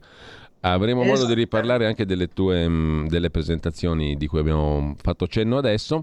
Stamattina però, tornando strettamente a quel meraviglioso scrigno di storie che è il cimitero monumentale di Milano, tu ci racconti di due amici nemici. Sì. Alic Sì. Cavaliere e Floriano Bodini. Chi sono? Per chi non lo sapesse. Allora, sono due personaggi interessantissimi. Alic io l'ho anche conosciuto perché eh, è, è il papà di Fania Cavaliere, eh, che a sua volta è moglie di eh, Pierluigi Mantini, un, un ragazzo, ormai, sì, ormai non più ragazzo, con cui ho fatto politica negli anni 90, poi lui è diventato senatore, la mamma, la Adriana Cavaliere, la mamma di Fania, è stata forse segretaria comunale per tanti anni, comunque ha avuto un ruolo importante nella, nell'amministrazione di Milano. La Fanny ha scritto un libro sulla nonna che ha avuto un ottimo successo, la nonna russa Fanny Kaufman, insomma una famiglia molto interessante. E Floriano Bodini non l'ho conosciuto, ma ho conosciuto la sua seconda moglie e la figlia Sara, quindi Fania, figlia di Alic, e Sara, figlia di Bodini, e con loro abbiamo fatto un incontro proprio per ricordare eh, la loro storia di amicizia e rivalità. E entrambi sono presenti al Monumentale, tutti e due con 5-6 opere, adesso non mi chiedere esattamente, comunque Mm. sono 5 o 6 di ognuno, tutte interessantissime. Eh, cominciamo da Alic. Alic è stato eh, assistente di Marino Marini e ehm, poi l'ha sostituito nella cattedra Brera e Alic è stato un personaggio fantastico, a parte che suo papà era quell'Alberto Cavaliere di cui abbiamo parlato che eh, faceva gli esami di- all'università in rima e che ha scritto a sua volta per Mursia una esilarante storia di Milano in rima. Eh, nel mio libro lo, lo riferisco perché la storia di Milano in rima di Cavaliere è veramente una roba da buttarsi per terra da ridere. E poi lui ha fatto per anni eh, il Gazzettino Padano con la- il fonema Rataplan. Rataplan che viene dalla bella Gigogin, cioè, c'è tutta una storia che si intreccia anche qua come al solito. E, eh, Alic è stato un, diciamo, un artista pop che ha messo insieme tutta una serie di esperienze eh, di arte contemporanea e ehm, ha lavorato con tutti i materiali, il vetro, il ferro, eh, la carta fotografica, la fotocopiatrice, eh, i collage, ce ne ha fatti di tutti i colori. Comunque la sua grande passione era la vegetazione, quindi ha fatto opere che riprendevano la natura, opere in bronzo che vediamo anche al Monumentale, c'è chiama, il Giardino di Ebe, è un giardino di rose meraviglioso, è un giardino di rose fuso in bronzo su delle rose vere, delle rose a, a lungo stelo, delle baccarà, immagino io, e ha fatto questa meravigliosa distesa di rose, un parallelepipedo di rose, e, e poi ha chiuso in una teca di vetro un altro cespuglio spinoso. Per la tomba sua di suo papà e della mamma ha fatto anche lì delle vegetazioni, insomma aveva questa passione ispirata al Dererum Natura, poi ehm, e alla metamorfosi. Eh, poi lui ha fatto una, una scultura a puntate, che erano le storie di le avventure di Gustavo B. E, insomma, un personaggio veramente intrigante e interessante. Alic. È nato nel 26, morto nel 98, questo per collocarlo storicamente, mentre Floriano nasce nel 33, quindi poco dopo, e muore nel 2005. Floriano nasce a Gemonio, nasce a Gemonio dove c'è la casa museo. Anche di Alic c'è un, ehm, un museo in via De Amicis 17, in fondo al cortile dove c'è anche l'antiquarium ehm, eh, Lida Levi. In fondo al cortile c'è questo mm, meraviglioso studio di Alic con un giardino, un orto eh, conclusus e, e lì ci sono esposte tantissime cose di Alic, è curato dalla figlia Fania e consiglio vivamente a tutti di andarlo a visitare, così come consiglio di andare a Gemonio, alla casa museo di Bodini. Bodini eh, agli inizi della, della sua opera eh, artistica si ispira a un fiammingo che si chiama Grunewald e al Monumentale ci sono delle sue opere proprio che ricordano Grunewald per l'espressività, l'espressionismo, ecco, l'espressionismo veramente molto forte, molto potente di, queste, di questi volti straziati dal dolore dalla morte. E una si chiama addirittura Il lamento sull'ucciso, se poi passa la foto ve la faccio vedere. E, ehm, e, poi passa però a un altro genere più, più, morbido. Ecco, qui vedete Alic con una delle sue sculture, non è che lui sia eh, proprio uno scultore tradizionale di stampo canoviano.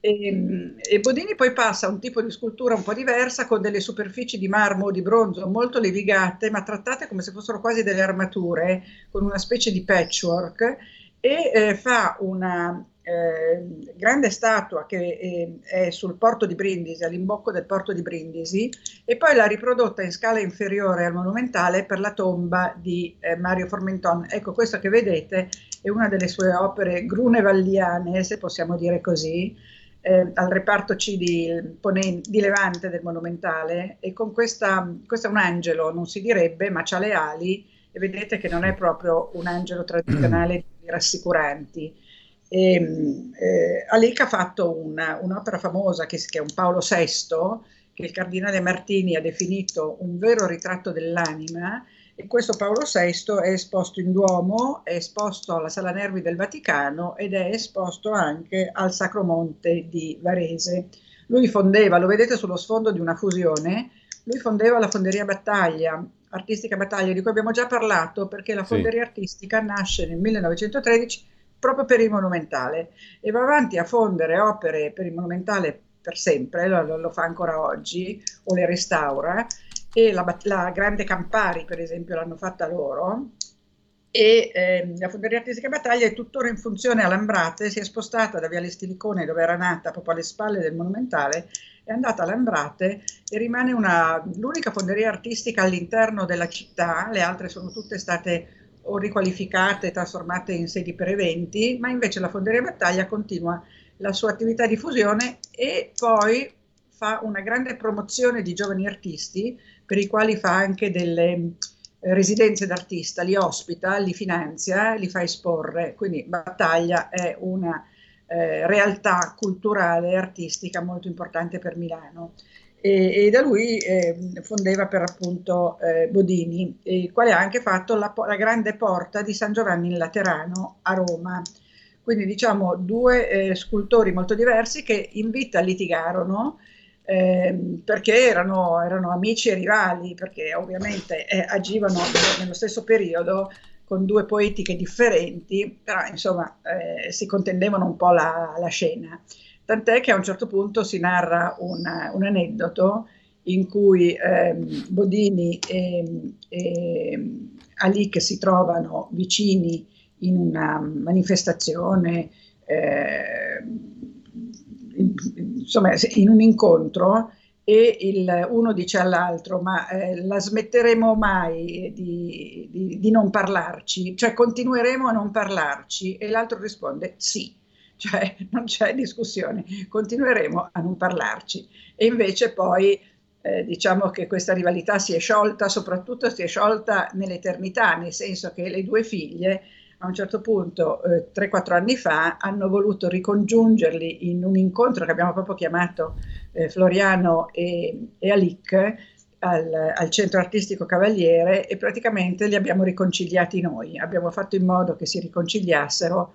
Ehm, eh, attraverso la loro discendenza, cioè attraverso Sara e, e, e Fania. E questa è stata una cosa molto piacevole e molto, diciamo, eh, emozionante, no? il fatto che le loro due figlie, più o meno coetanee, forse Sara è un pochino più giovane, hanno voluto riunire i loro padri in un evento comune, ricordandoli entrambi e superando le divisioni terrene, no? Perché diciamo che, eh, diciamo, cioè lo sappiamo tutti, che tutto ciò che accade sulla Terra non ha senso nell'aldilà, no? Cioè nell'aldilà non c'è amicizia, rivalità, inimicizia e quindi le anime di Floriano e Alic, noi abbiamo il, la, così, la suggestione di averle riunite e riconciliate nella, nella loro vita eterna. Allora Carla, siamo vicini alla conclusione, mm, c'è un ascoltatore o ascoltatrice, non so se bene o male informato, che dice il 24 giugno Carla fa il compleanno. Pensa un po'. È dove... vero! e come fa a saperlo? Eh, pensa un po' fin dove arrivano i nostri ascoltatori o ascoltatrici. È, è, un, messaggio, è un messaggio che è arrivato via Whatsapp al 346 6427 756. Allora ringrazio chiunque l'abbia ricordato perché a me piace tanto il mio compleanno, non sono di quelli che, non, che dicono eh. no per carità io non festeggio più, ho troppi anni, sono vecchia, non festeggio più. No, a me piace essere festeggiata, quindi chiunque vuole farmi gli auguri è il benvenuto. Beh, facciamo e, in tempo a farli anche la settimana prossima, eh? perché prima sì, del sì, tuo sì, compleanno... Allora... Perché, anzi, ve lo ricorderò io di farmi gli auguri. Già, ah, tra l'altro io già prenoto la figuraccia. perché sono da voi, lo sai? Il 15 sei 15, qua, sì, sì, sì, sì. Domani, sono da voi con Carola Rossi e poi di nuovo con... Sul far del eh, mezzogiorno a mezzogiorno e mezzo con Carola mm. e poi credo, se non ho capito male, aspetta che controllo, con Pierluigi Pellegrini dopo, dopo Carola. Sì, perché parlerete del tuo libro, presumo, più dettagliatamente. Libro, se qualcuno mm. è venuto il 14 a, alla libreria Città Possibile di Jacobo, che ce l'avrà in mano e quindi potrà anche fare delle domande, è un libro che mi sta dando molte soddisfazioni. Ovviamente parlo del monumentale nel libro, perché nella storia di Milano il monumentale ha una grossa, eh, è un protagonista perché, perché sicuramente uno, oggi è uno dei monumenti più visitati. Beh, allora Carla, grazie intanto eh, per quanto grazie ci riguarda, noi ci risentiamo lunedì, ma questa settimana avremo modo di risentirti appunto sia mercoledì che poi con Pierluigi. Sono contenta di aver parlato di Alic e Floriano perché non sono così noti come no, altri effettivamente no. se non agli appassionati e quindi invece sono due personaggi che vanno ricordati. Grazie a Carla De Bernardi, buona settimana Carla. E... Buona settimana anche a te, fra poco sarà di nuovo lunedì e ci rivediamo. eh beh, ma noi ci risentiamo prima e ti vediamo anche qua in, vero, a partire vediamo, da mercoledì. Vediamo mercoledì. mercoledì. Stavolta di mercoledì. Buona giornata. Ciao e Giulio, un abbraccio. A te Carla e intanto vi ricordo brevissimamente che tra poco sarà con voi, come tutti i lunedì e i venerdì, il vice direttore della Verità, Francesco Borgonovo, oggi ospite di Borgonovo Marco Scatarzi, fondatore delle edizioni Passaggio al Bosco, un progetto editoriale libero. Eh, sui temi della libertà appunto di pensiero e di cultura. Buon ascolto. Avete ascoltato? La piccola città.